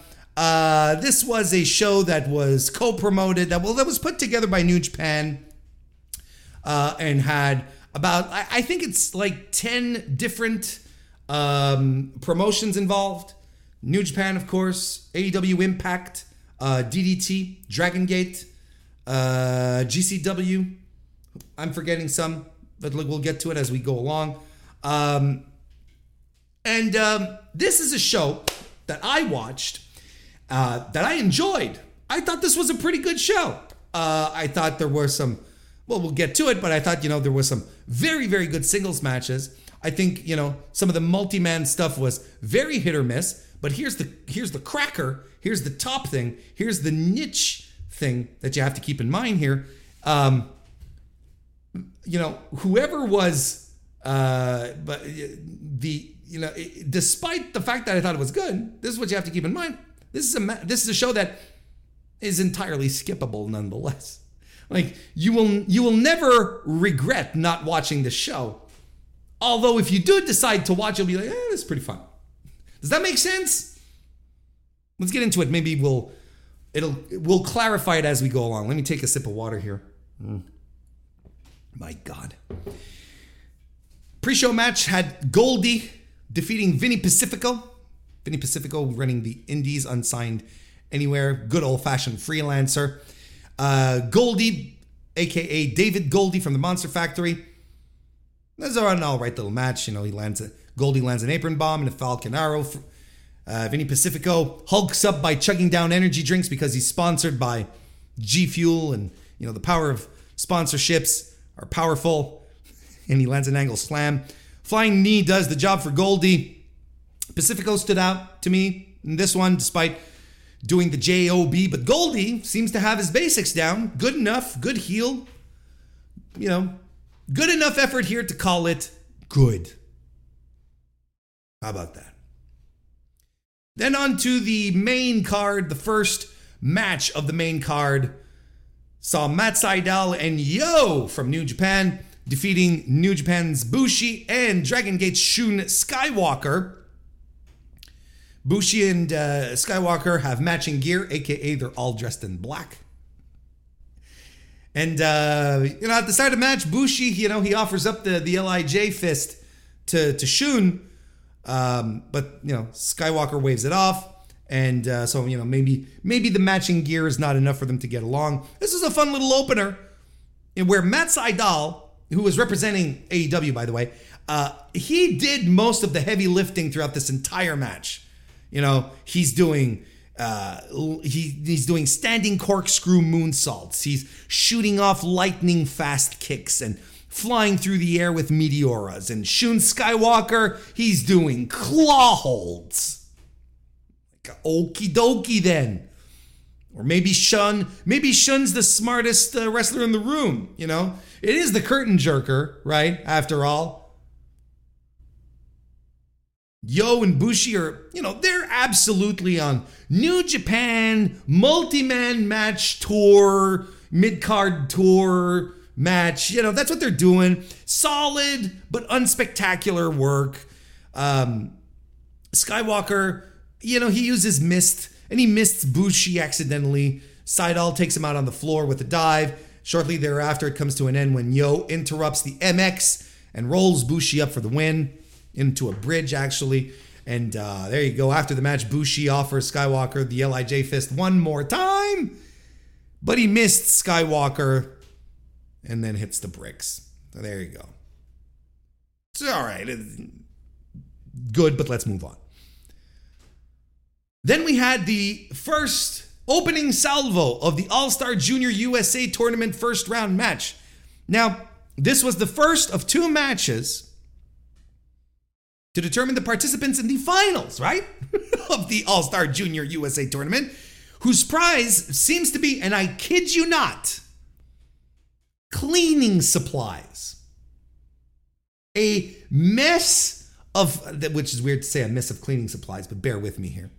A mess of cleaning supply, supplies provided by LEC, who was the sponsor of, uh, of, of the show. And boy, oh boy, did LEC get their money's worth with that sponsorship because commentary could not shut up about the mascot. They had a uh, they had the the the mascot. It's like a plushie, a big plushie sitting down at ringside of uh, of Gekiochi-kun. That's the name of the mascot because everything in everything in Japan has a mascot, right? Every city has a mascot. Every government program has a mascot. Uh, everything has a mascot. And every time it popped up on screen, commentary would just be enamored with with the mascot, Gekiochi-kun. And this that's not necessarily a bad thing. I'm not, you know, not saying that commentary was going overboard. Look, I I don't I would I I wouldn't have done any better. Maybe even prompting production to get more shots out of it, gonna tell you. Anyway, this this first knockout match of the two uh, matches we had had Kevin Knight versus Clark Connors, two New Japan guys. Solid match. Commentary leaned into the history, you know, the fact that Clark Connors, or that Kevin Knight feels that Clark Connor betrayed his LA Dojo brethren by joining up with Bullet Club. Kevin Knight wants to stand up for the boys. And yeah, so I'm, you know, I'm like, yeah, this is fine. This is perfect. What more? You know, on top of the tournament, you have this little story. That's fine. Wrestling storytelling is, is simple, folks. It really is. Connors gets a good heat segment after landing a snap suplex on the floor, using his strength to his advantage. Knight fires back with a drop kick, a stinger splash, and a high sky, sky high power bomb. But Connors yanks him right out of the air, off of a springboard into a spinning power slam, which was pretty rad. Connors even spears Knight out of the air later in the match. I mean, you know, he was all over him. The match would come to an end when Knight attempts multiple roll up pins on Connors, finally locking him down in crucifix for the win. And this match was very good, and I think it would have been better if the finish had been better because the roll ups, eh, they weren't quite as crisp as one would like, as one would expect. It was a little, a little off, a little iffy. It was all right, but it kind of kept me from really going in and saying, look, the guys, this match was great. yeah, the finish was a, a, a tiny bit awkward, which was unfortunate. Made it f- end on a flat note, but otherwise, great stuff. Um, and after the match, uh, Clark Connors beats down on Kevin Knight a little more, making sure that he goes into the finals wounded.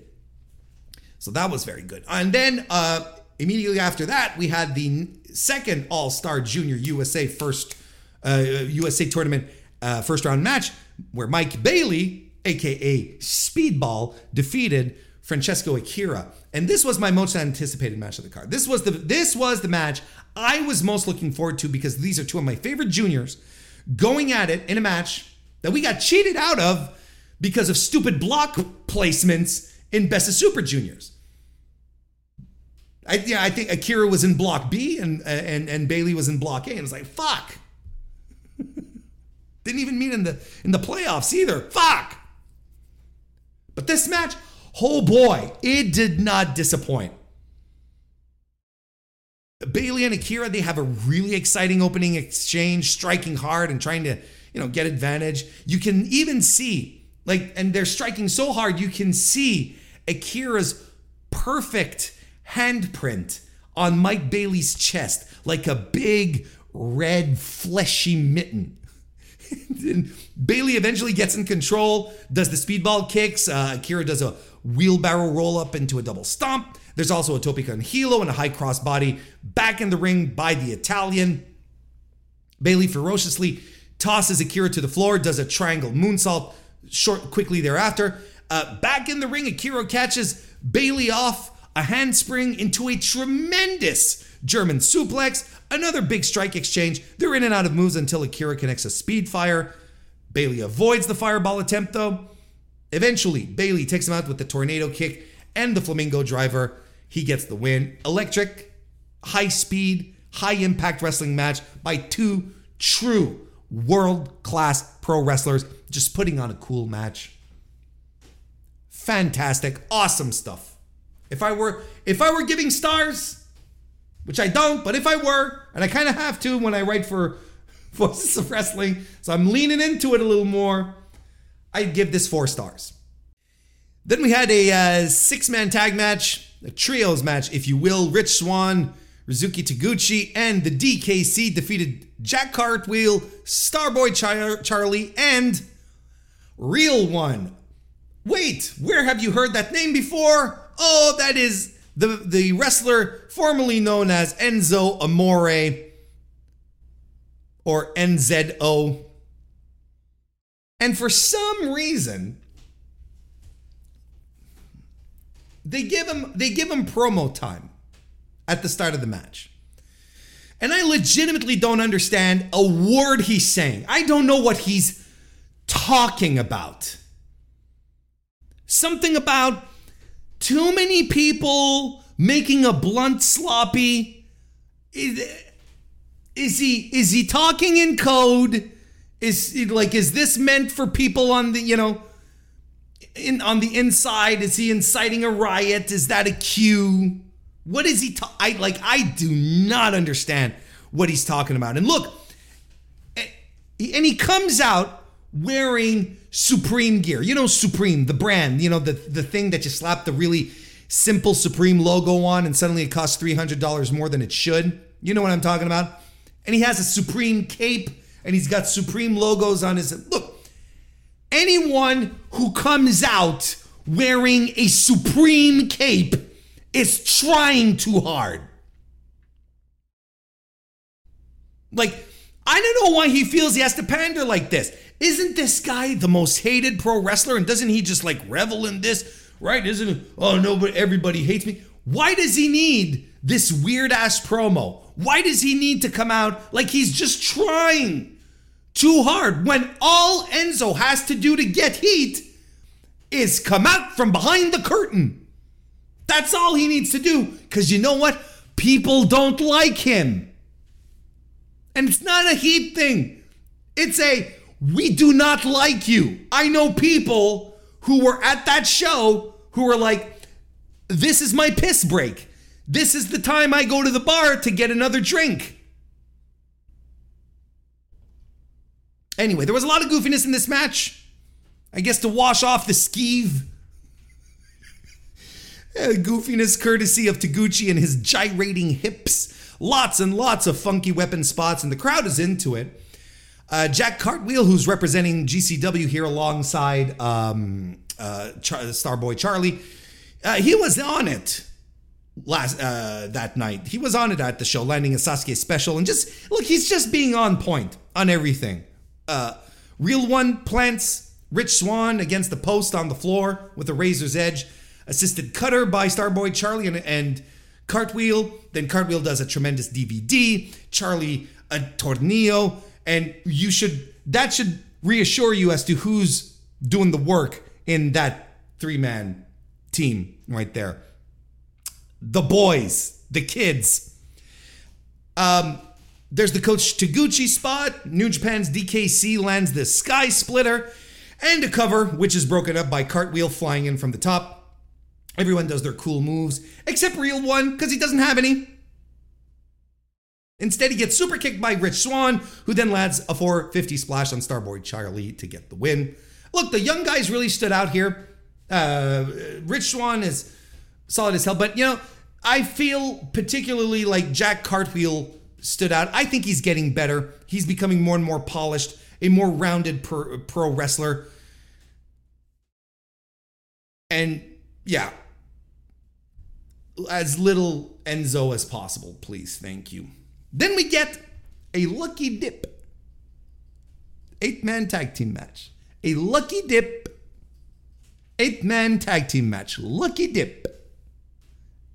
and it, the stipulation here, the ref, the, the ref comes into the ring and he's got a box and he's got he's got uh, uh, eight sticks, big sticks, and the tips are colored and they're all in the box. So you don't see the the the the, the, the colored tips, and the wrestlers have to pull out uh, uh, pull out the sticks and compare tips.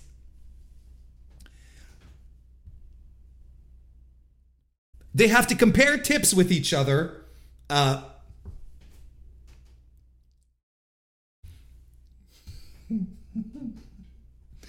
they have to compare tips with each other and the color that they pick basically determines on which what team they are.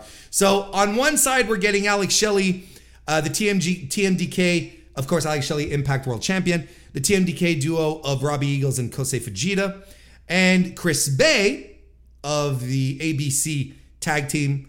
Uh, and uh, on the other side we get cheeseburger representing ring of honor tjp uh, Yoshinobu Kanemaru, and Ace Austin, the other half of ABC from Impact. Uh, so that's the only real like split that everyone goes, oh my god, but they are friends. Oh god damn it.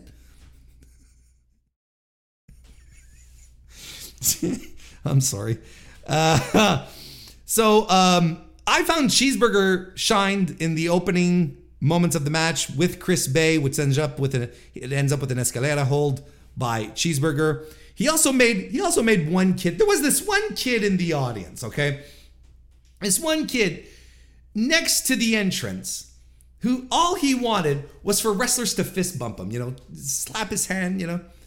And he the kid must have been I four, five, I don't know. Like he's a little a little munchkin of a child. And he's got the most enormous grin. When the wrestlers come up to him, his face just lights up. And you know when a kid gets so happy he can't make eye contact, you know, so he's sort of staring down there and he's got this huge smile and he's got his hand out. The most adorable kid. Cheeseburger gives him a cheeseburger hat and he's wearing it for the rest of the evening. Like that kid was glowing the entire night. We got some cool counter wrestling between TJP and Fujita until Fujita slaps TJP in the face. Impact World Champion Alex Shelley interferes as Robbie Eagles and Ace Austin go at it and everything breaks down. Shelley beats down on Austin and tries to get Bey to tag in to fight his tag team partner, but Bey will have nothing of the sort. He said he outright refuses and moves on. TJP and fellow New Japan mate Yoshinobu Kanemaru do stereo submissions on Fujita. Eagles fights off the New Japan Juniors and lands a springboard missile dropkick. Finally, when Bey and Austin are the legal men are, and are in the ring face to face, they refuse to fight each other and do stereo dives in, instead. I thought that was fun. There's a lot of stuff happening in this match, honestly. Uh, but it all comes to an end when Fujita lands the high angle German suplex on Cheeseburger for the win. Big excursion win for our boy Fujita. I'm happy for him. That was fun. Fun little match. Though weird that Impact World Champion Alex Shelley had very little impact on the match. Pun intended. That's why I'm the D list podcaster with the A plus audience right there for lines like that.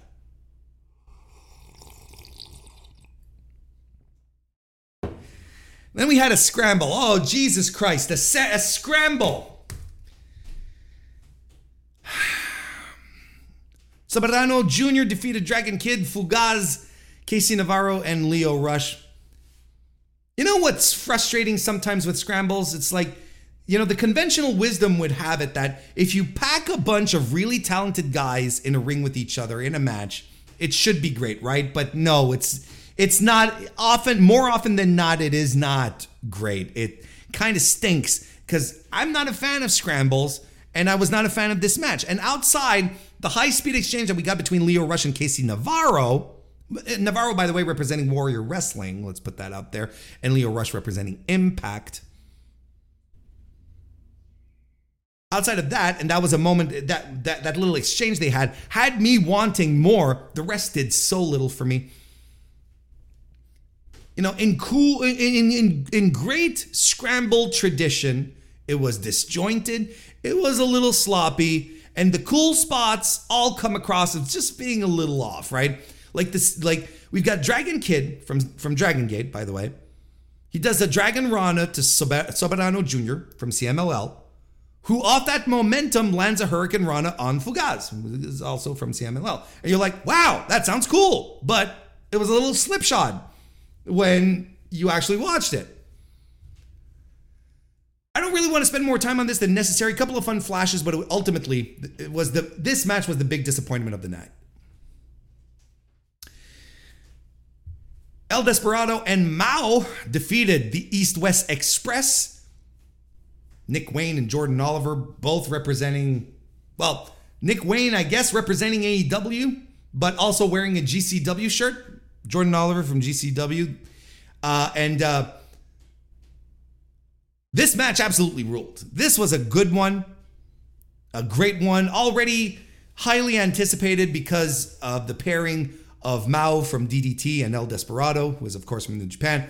It was certainly the most uh, circled match f- by folks looking forward to this to the show. Uh, and uh, everyone turned out, Oliver and Nick as well.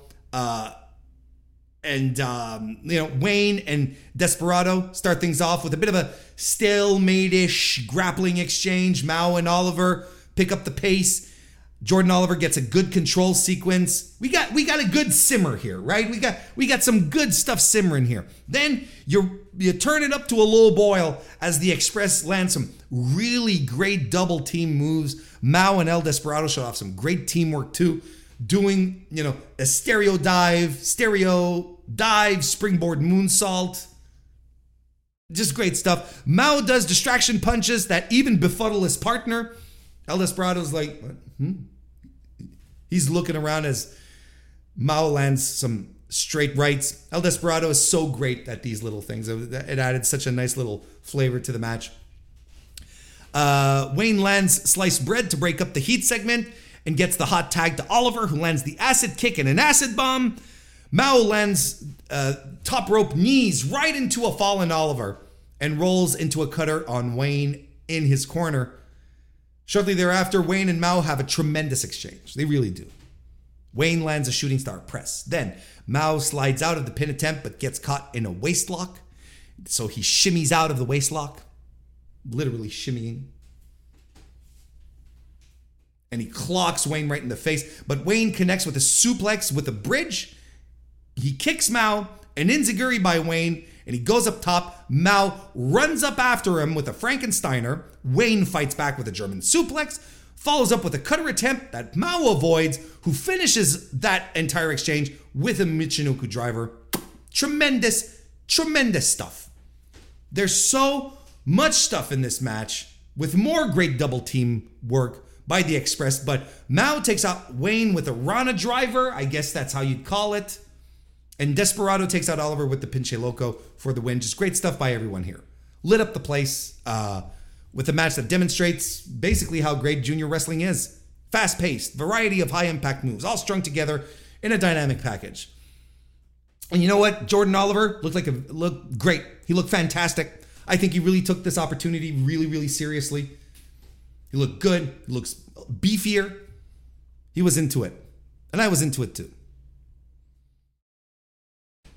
Then we get the Philly cheesecake. Excuse me, let me try that again. Then we get the Philly cheesesteak cup three way tag team ladder match.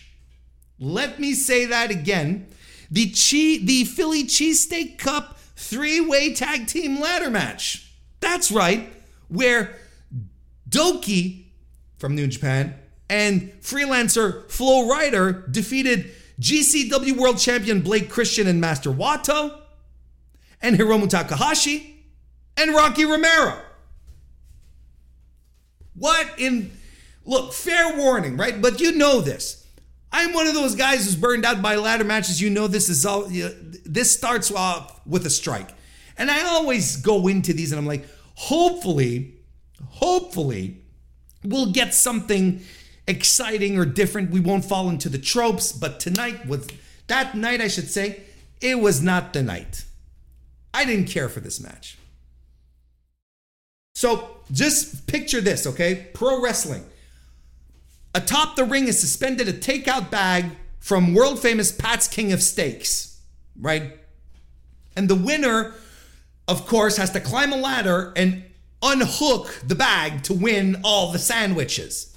So everyone goes for the ladders and start throwing people into the ladder so we can get one on ones in the ring, which is fine. But then I'm like, well, maybe there's too many people booked in this fucking match.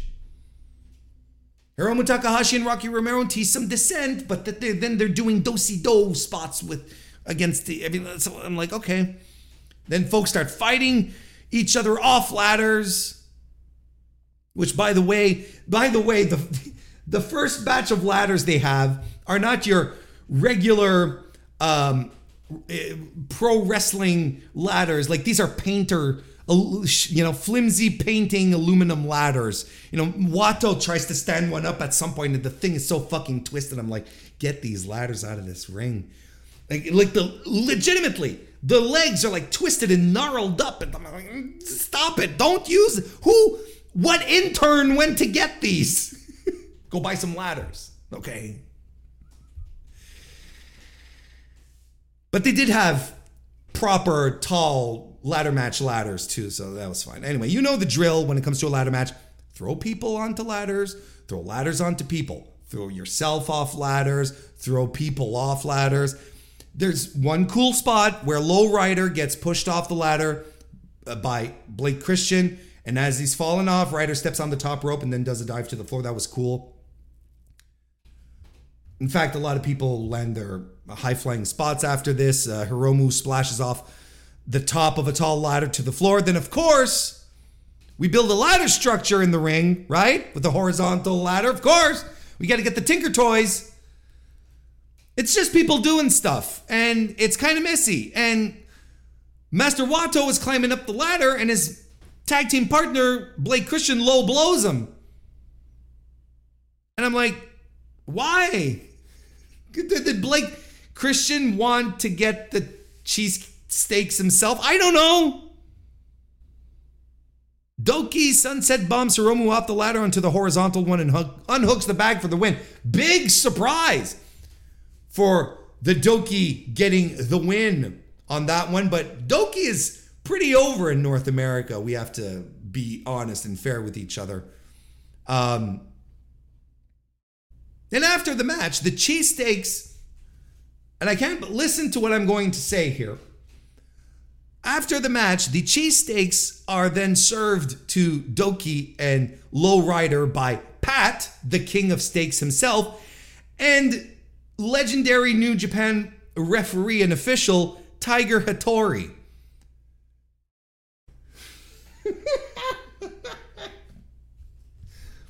what do you want from me? And the winning duo, they share some of the cheesesteaks with uh, people in the audience. And then Hiromu and, and, and Rocky are left alone in the ring. And then they start eating cheesesteaks. And they're doing their, blah, blah, blah, blah. they're going up into the camera and they're going, you know, they're being goofy ass pro wrestlers with the cheesesteaks. And you're like, look, the, you, the, these guys just lost the match. Why are they getting the spoils? This doesn't make sense. And if you wanted Rocky and Hiromu to do goofy ass shit in the cameras and be baby faces on their way out, because I don't know where Doki and Lowrider, the winners, the legit winners of the match, I don't know where they are. They fucked off. If you wanted these two guys to get this to get this just have them win the fucking match. Who cares? Maybe I care too much. Come to think of it. Chris Samsa, fellow Voices of Wrestling contributor, and uh, the uh, brains behind sportofprowrestling.com that you can follow at the Chris Samsa on Twitter, as Kevin Kelly often tells us, statistician for New Japan Pro Wrestling. He told me that this was the fourth ladder match in the history of New Japan Pro Wrestling, and I hope it stays the fourth for a very, very long time. And then that brings us to the finals of the All Star Junior USA tournament, where Speedball Mike Bailey defeated Kevin Knight. Big main event for all the bathroom scrubbing sponges you can handle. Kevin Knight wasn't, you know, he comes out with rib tape. He got beat up. So things are already stacked against him. Mike Bailey tries to be chill with him at first, but then he kicks him square in the face. Uh, Knight does a leaping crossbody off the apron. In the ring, Bailey lifts the knees on a splash from Knight, but from that point on, Kevin Knight, he really doesn't recover. Kayfabe, of course, he's fine. But you know, in the story of the match, he just doesn't recover from those knees. Maybe the injury had something to do with it, but in true New Japan style storytelling, they're establishing that Kevin Knight is still too young, still too out of the gate to be able to claim a spot at the table with the big boys. And so Knight spends most of the match teasing hope spots and always coming up a little, uh, always coming up a little short. And Bailey, he plays this up perfectly without going into outright heel territory. He's calculating, he's uncompromising on how in how he picks Knight's Knight apart, and the audience picks up on this, throwing their support behind Knight when he does try to rally, only to have Mike Bailey shut him down and quickly and with precision. Like, for instance, look, like Bailey lands a running shooting star press, but he has his buzzsaw kick blocked by Knight. Uh, Knight can't withstand Bailey's strikes, who then rope hangs him to deliver double uh, a double knee drop on his back. So again, hope spot completely dead.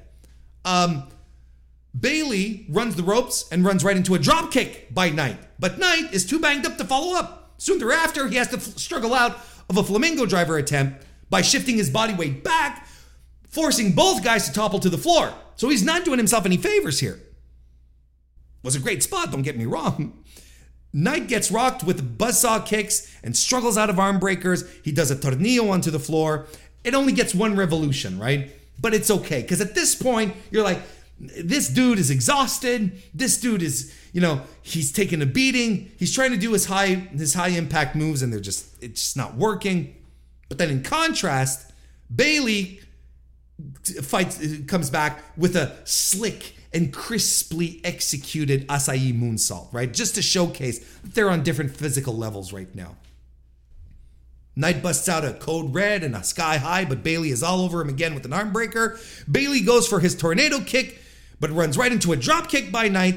It's his last gasp, though, as Bailey overhead tosses him right into the buckles, lands the ultimate weapon, and the flamingo driver for the win. This really could have been a match where both guys is like, let's go do cool moves, but instead they decided to layer on top of this a story that made the main event feel big, feel compelling, and added something to Kevin Knight's future. And, and Knight's future in pro wrestling is brilliant. Okay, it's terribly bright. So these kind of these types of formative matches where you know this is this you know, Bailey pointed it out in, in his post match promo. This is the second time that they fight, and the second time that Knight comes up short. You know, so, so maybe the third time Knight is going to be able to do it. Like this is what I love about real pro wrestling storytelling is that there's stuff here that we can go back to, that we can harken back to, because now the foundations have been laid so wonderfully. Night is 02, but when that time comes where he gets his win, it's going to be all the more sweeter. Mike Bailey, everything he touches is gold. This is fantastic. And after the match, he challenges Hiromu for a shot at the IWGP Junior Heavyweight title. Awesome fan, uh, awesome main event to cap things off. So really, the singles matches on this card were outstanding. Just terrific stuff. And the multi people, the multi person matches, well, they're hit or miss. So, you know, I well, it's it's like about 23 24 dollars because this was a this was a pay-per-view wasn't just available on New Japan World. It's 23 24 dollars. Do you want it? Do you want to spend that? I don't think it's worth it. Like I said, you will you will be okay never seeing this ma- never seeing this show ever. You're not missing out on something crucial. But then again, if you but if you do want to, it's a fine fun little evening of pro wrestling, but there's going to be so many there's going to be so much better wrestling over the next few days. Like I don't know what where this would fit in. You know what I mean? I'm glad I watched it live, but I'll never think of this again. know, kind of thing. It's pretty much where we're at right now, but not definitely not a bad show. And now let's clear this up. We're gonna maybe go a little a little faster here than we did with the New Japan review, but I still want to talk about it. Uh, Impact Wrestling's uh, Impact and New Japan's Multiverse United 2, for whom the bell tolls. That is the complete title here. So the big, their big Forbidden Door event, which also took place at the 2300 Arena in Philadelphia, Pennsylvania, but that happened the day after the All Star Junior Festival, ergo August 20, 2023. Let's get right to it. Opening match was, well, I didn't watch the pre show. I just want to put that out of the way. I, I, I feel like Impact pre shows are all kind of junk. And it's the one thing that, like, I much prefer getting into an Impact um, getting into an impact show with the with the opener which usually i like impact pay-per-views. I, I you know i'm on record here. I really really do like them. Uh, and uh, and i think there's uh, there's something to be said about you know continuing to, to I, I want to continue to cover them which is why i'm covering this because they're not bad shows. They do good here. But listen that's why I try. That's right. I try to stay away from the pre-shows because I think the pre-shows are most of the time a little bunk. But we start off here with a scramble match, which uh, off, out the gate, I'm like, oh boy, here we go. Um, um, where we have, well, basically Chris Sabin defeated Bushi, Frankie Kazarian, El Desperado, Kevin Knight, Mao, Rich Swann, and YOH. We get an eight man collar and elbow tie up to start, and I'm like, okay, this probably won't be for me. And it really wasn't. And in the first 60 seconds, you know, Kevin Knight dives and lands on his head. I'm like, okay, let's just dial it back here. It's just a scramble. It's, scrambles are always the same thing. Like I said, a little sloppy, a little disjointed. And, you know, the cool stuff doesn't always quite land, and it's always the same thing. And there's a lot of one on ones, even though there's eight fucking people involved in it. Look, there's a human centipede of submissions. Look, it's all right. There's a point where people do cool shit, but it's not for me. And Chris Sabin wins with the cradle shock. I don't know. Bushi missed missed some after. I, who cares? Like I, I'm I'm I'm already a little annoyed. I was not in the mood. Then we had Eddie Edwards and Moose defeat the TMDK duo of Zach Haston, uh, Shane Haste, excuse me, and Zack Sabre Jr. This was actually much better than I expected. Uh, lots of good action. You know, I am not a Moose guy, absolutely not. Uh, he's still uh, unpalatable, uh, unpalatable for me. Uh, but good action, strong action that led to a really exciting final stretch. Haste eats the the, the the spear from Moose covers. It's all right. It's fine. But I, you know, I think Zack Sabre Jr. is still fantastic, and he's and Shane Haste looked great here too. Everyone looked great. I, I even thought Eddie Edwards worked hard. Like, there's nothing necessarily wrong with it. I, you know, I, Moose drags it down for me. But other than that, I had a good time watching this match. Then we had the New Japan Strong Women's title in a four way where Giulia, in her first match in the United States, defeated Deonna Purrazzo, Giselle Shaw, and Momo Kohgo. Giulia got huge reactions from the crowd for this one. People love Giulia. Um, and I was really happy to see this, and I will continue hammering this home. She is on the cusp of getting a, a, a, of getting a, a, a, creating a, whole other fan base for herself in North America. If she keeps up North American appearances, ends up more on television here, uh, people are going to be enamored with this woman because she was showcasing herself here. Fantastic stuff. All her strengths, like her physical strength, and how snug she is, how good of a fighter she is. Like, this is a pro wrestler.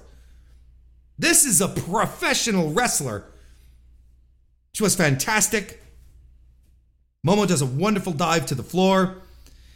And, uh, you know, there's some sloppiness in this match. You know, Giselle Shaw fucks up on a dive, and boy, like on the floor, and she just ties herself up on it. She hits the side of the of the apron, and the audience let her know, but she's okay with it. You know, she sort of leans into it. Butterfly suplex, superplex by Giulia. Lots of neat impromptu double teams as well in here. Women working together. I really like the layout and the pacing of the match. Top rope Spanish fly by Shaw. Queen's Gambit by Deonna Purrazzo, but uh, uh, on Giulia. But Giulia kicks out. Purrazzo and Shaw lock in submissions, but then they go at each other because they both have submissions, and then they start fighting each other because like I kind of like that, you know, instead of both of them like staring at each other, which is the usual trope, they'll both lock in their submissions and they'll stare at each other like, I'm going to have her submit first. No, I'm going to have her submit first. They're like, no, fuck this. And they start wailing on each other. I loved it. I thought it was a good thing, a good uh, spot. And then, um, and but uh, Giulia lands the, the glorious driver for the win. I thought this was very good. I and I probably would have gone harder if it hadn't been so sloppy at times because there were moments that were sloppy, but I found there was enough. I, I like I said, I thought the layout was good. I thought, and especially for uh, a four-person uh, title match, I thought the layout was good. I thought the pace was great. Uh, it was a great showcasing for a great showcase of Giulia's capabilities. I swear she's gonna be she's gonna be huge. And you know what she's doing after the match? She just goes around the ring and she's slapping hands. She's talking in Japanese into the camera because she doesn't speak English. I don't know if you guys know this. Or she doesn't speak English very well. She's talking and she's and she's taking pictures with little girls and, and I'm like, this this kid gets it. Oh my god. Like she is going to be huge. And not very long. Then we get Doki versus uh, well, Sami Callahan defeating Doki. Uh, Sami comes to the ring and decide, decides to uh, he decides to turn this into a Philly street fight. This was the match, Sami Callahan and Doki, This was the match where I imagine Scott D'Amore calling Gedo up. I did this bit. Calls Gedo up. He says, Gedo, I want Sami Callahan. I, I want to book Sami Callahan on the show. Gedo says, okay. But I would need Sami Callahan to win. Who do you got? He says, I got your guy. And he sends him Doki, right? Because it's so fucking random. And, just, and look, this is your. I don't want to spend too much time on this. This was your basic plotting plunder match. You've seen one of these, you've seen 50,000 of them. You know, Sami said it himself in his promo to make this a uh, a street fight. He said, "Hey, I bled so much on this concrete in this building here. I've, you know, I've been hardcore." That's right. We've seen a lot of these matches, indeed.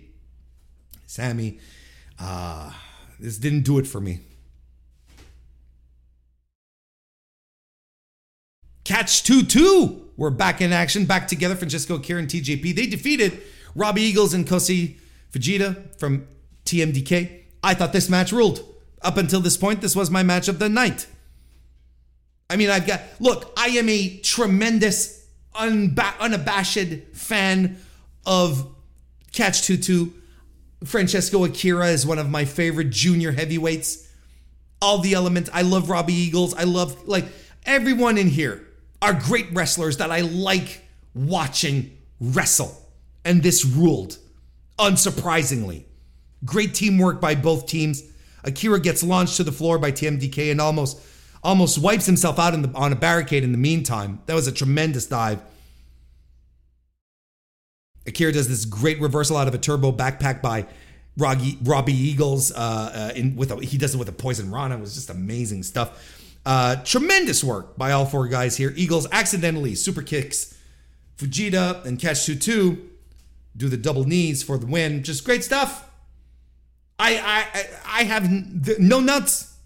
Just great stuff. A, a fantastic tag team match. And you got messy again.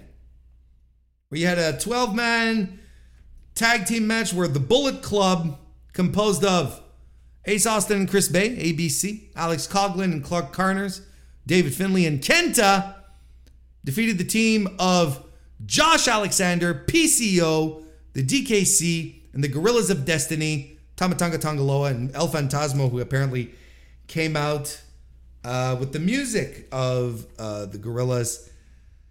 Oh, I mean, it, it's just a glorified scramble, is what it is.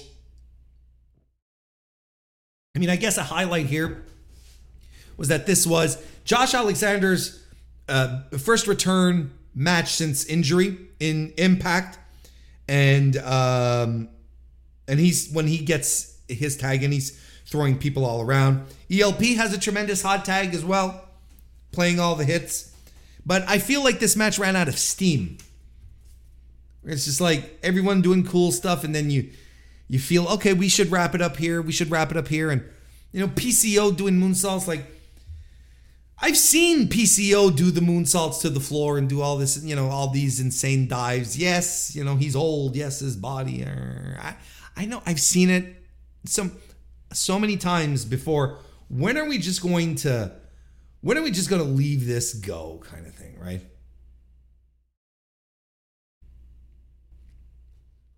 I, isn't it time we just let it go?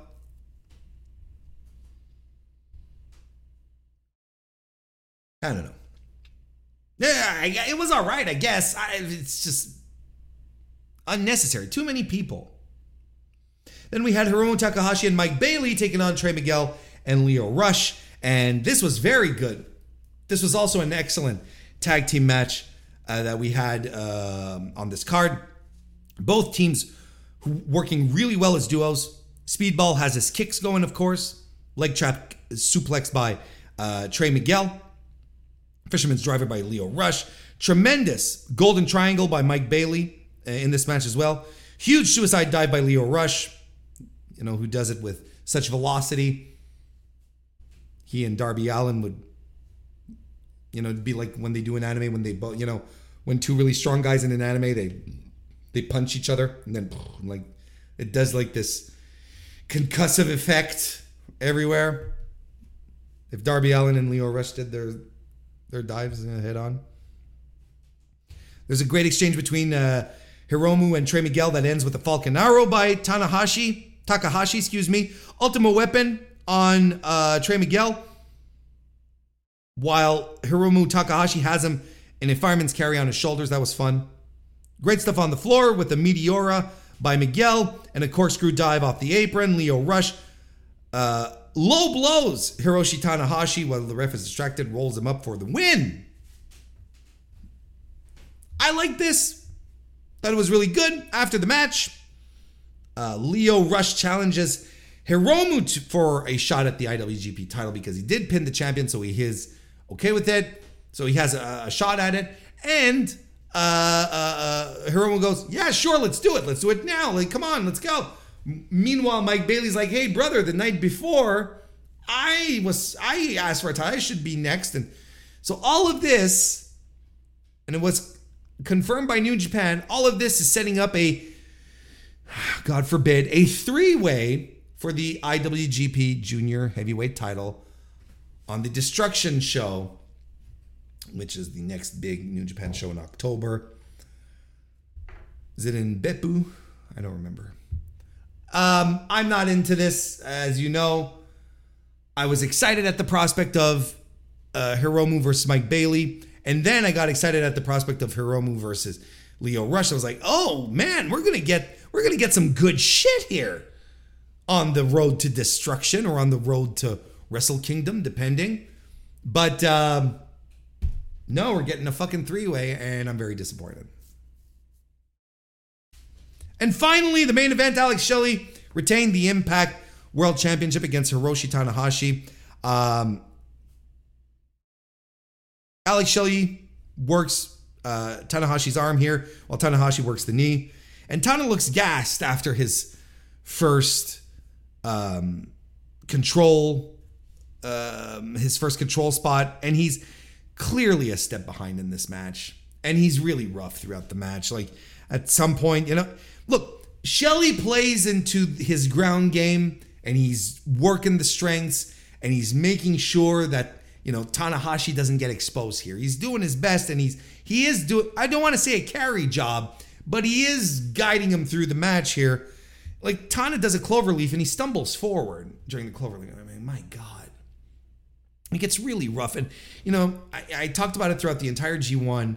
You know, Tanahashi, that's it. We're good now. It's, and, you know, we're all going to have to come to grips with the fact that Hiroshi Tanahashi, the ace of the universe, he's done. He's it's time to move on and and and it's okay, but it's also sad and we can grieve that if you want, you know, if we can uh we can we can grieve Tanahashi not being who he is anymore, but I also understand there's going to be some PTSD for a lot of people who are just going to we're going to have to figure it out. We're going to have to, you know, whereas, let me put it to you this way despite the fact that in my brain, I know Hiroshi Tanahashi is, he's done, you know, we're, you know, big match Tana is not there anymore. The ace of the universe is, he's he's moving on to another plane, another universe. Um, even though I know all of this and I see it every time I see him wrestle, I still come in with, oh shit, it's Hiroshi Tanahashi. It's a, it's a, you know, but slowly it's going to become, oh dear, it's, it's Hiroshi Tanahashi. And there's going to have to be a significant switch there to flip so that I, I no longer feel, um, so that I no longer feel that level of disappointment or surprise at the very least so that I don't know I no longer have to cover a Hiroshi Tanahashi match and tell you with gritted teeth and with a sigh, ah, man, he's he's kind of cooked, isn't he? We're we're going to have to come around to that. When you have someone so influential and important and systematically great on top of that, like King of the North in the chat using his uh, milestone message for being a member for 23 months of the Mr. Warren Hayes Show channel. Thank you very much. It says here to set milestones and say Tanahashi is the GOAT. It's, it's one of the greatest of all time. That's not even that I don't even think it's up for debate. He is. So we're seeing the decline of one of the greats. That's not fun. It's natural, it's normal, and it's going to become normal. But for now, I guess we're still in our we're still a little stunned. How about that? King of the North says he is the greatest. I say he's one of the. In a very short list. Anyway, Alex Shelley lands a Rainmaker. No one made a big deal out of it. Tom, what's his face? Tom Hennigan, Hennigan, Finnegan Tom Finneman, Tom Cinnamon, Tom Cinnamon, Tom Cinnamon said called it a a um, a short arm lariat, which is what it was, but in reality, it, it was a rainmaker. He does an avalanche air raid crash on Tanahashi, which I thought was pretty dope, and lands the shell shock to put the old man away.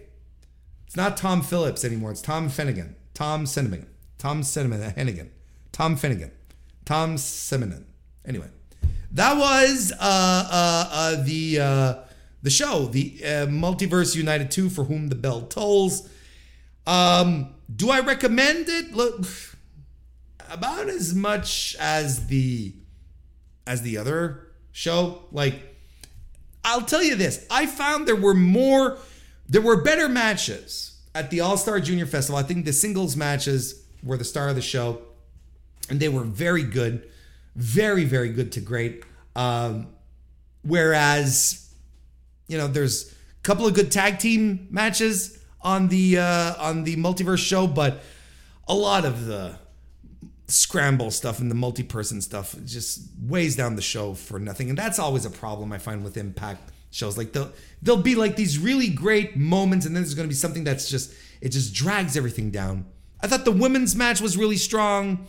I i, I thought catch 2-2 versus tmdk was fantastic and i thought Lio rush trey miguel hiromu takahashi mike bailey was also fantastic. So everything else has just happened and whatnot. Just like what is about to happen haha the weekly wrestling inspection being wrapped up and there's no rinky dink operation. Rinky dink operation. On on the night that MJF makes it known that he is a, wa- viewer of the Mr. Warren Hayes show, I I I, I do this kind of rinky dink bullshit, right? Just that's that's how he goes. That's how it goes. Hey, but listen, thank you everyone for listening, watching today. Uh, whenever you decide to, to give this a, a whirl, if you were watching live, thank you very much for hanging out as long as you did. Uh, we record every Tuesday night at 7 p.m. Eastern live right here. So if you ever want to make it, we have a good time. We do Q and A's. We do all sorts of stuff on the stream that doesn't make it to the final cut. That what you're listen what you listen to uh, on demand or uh, on podcast. So that's always a good time. Come and join us. That's always fun if you have a chance to do it. Otherwise, thank you for listening on demand. If you're watching this on YouTube right now, leave a like and subscribe to the channel. Why don't you? Uh, because there's all, always some good stuff happening here. Or you can listen to this on your favorite podcast application.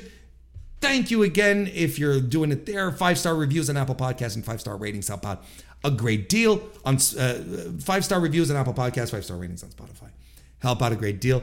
Uh, but uh, thank you all very much. I will be back Thursday for the Dynamite review. It will be, again, just to underscore this, uh, it will be uh, the last bit of content that I will do till next Tuesday because we're not doing a collision review this week because of All In. But I will be back next week to review All In. That will probably take up the bulk of the show. Uh, it should be a good time. But uh, in the meantime, I hope you all have an exciting, wonderful, and uh, meaningful rest of your week. And I'll see you next time.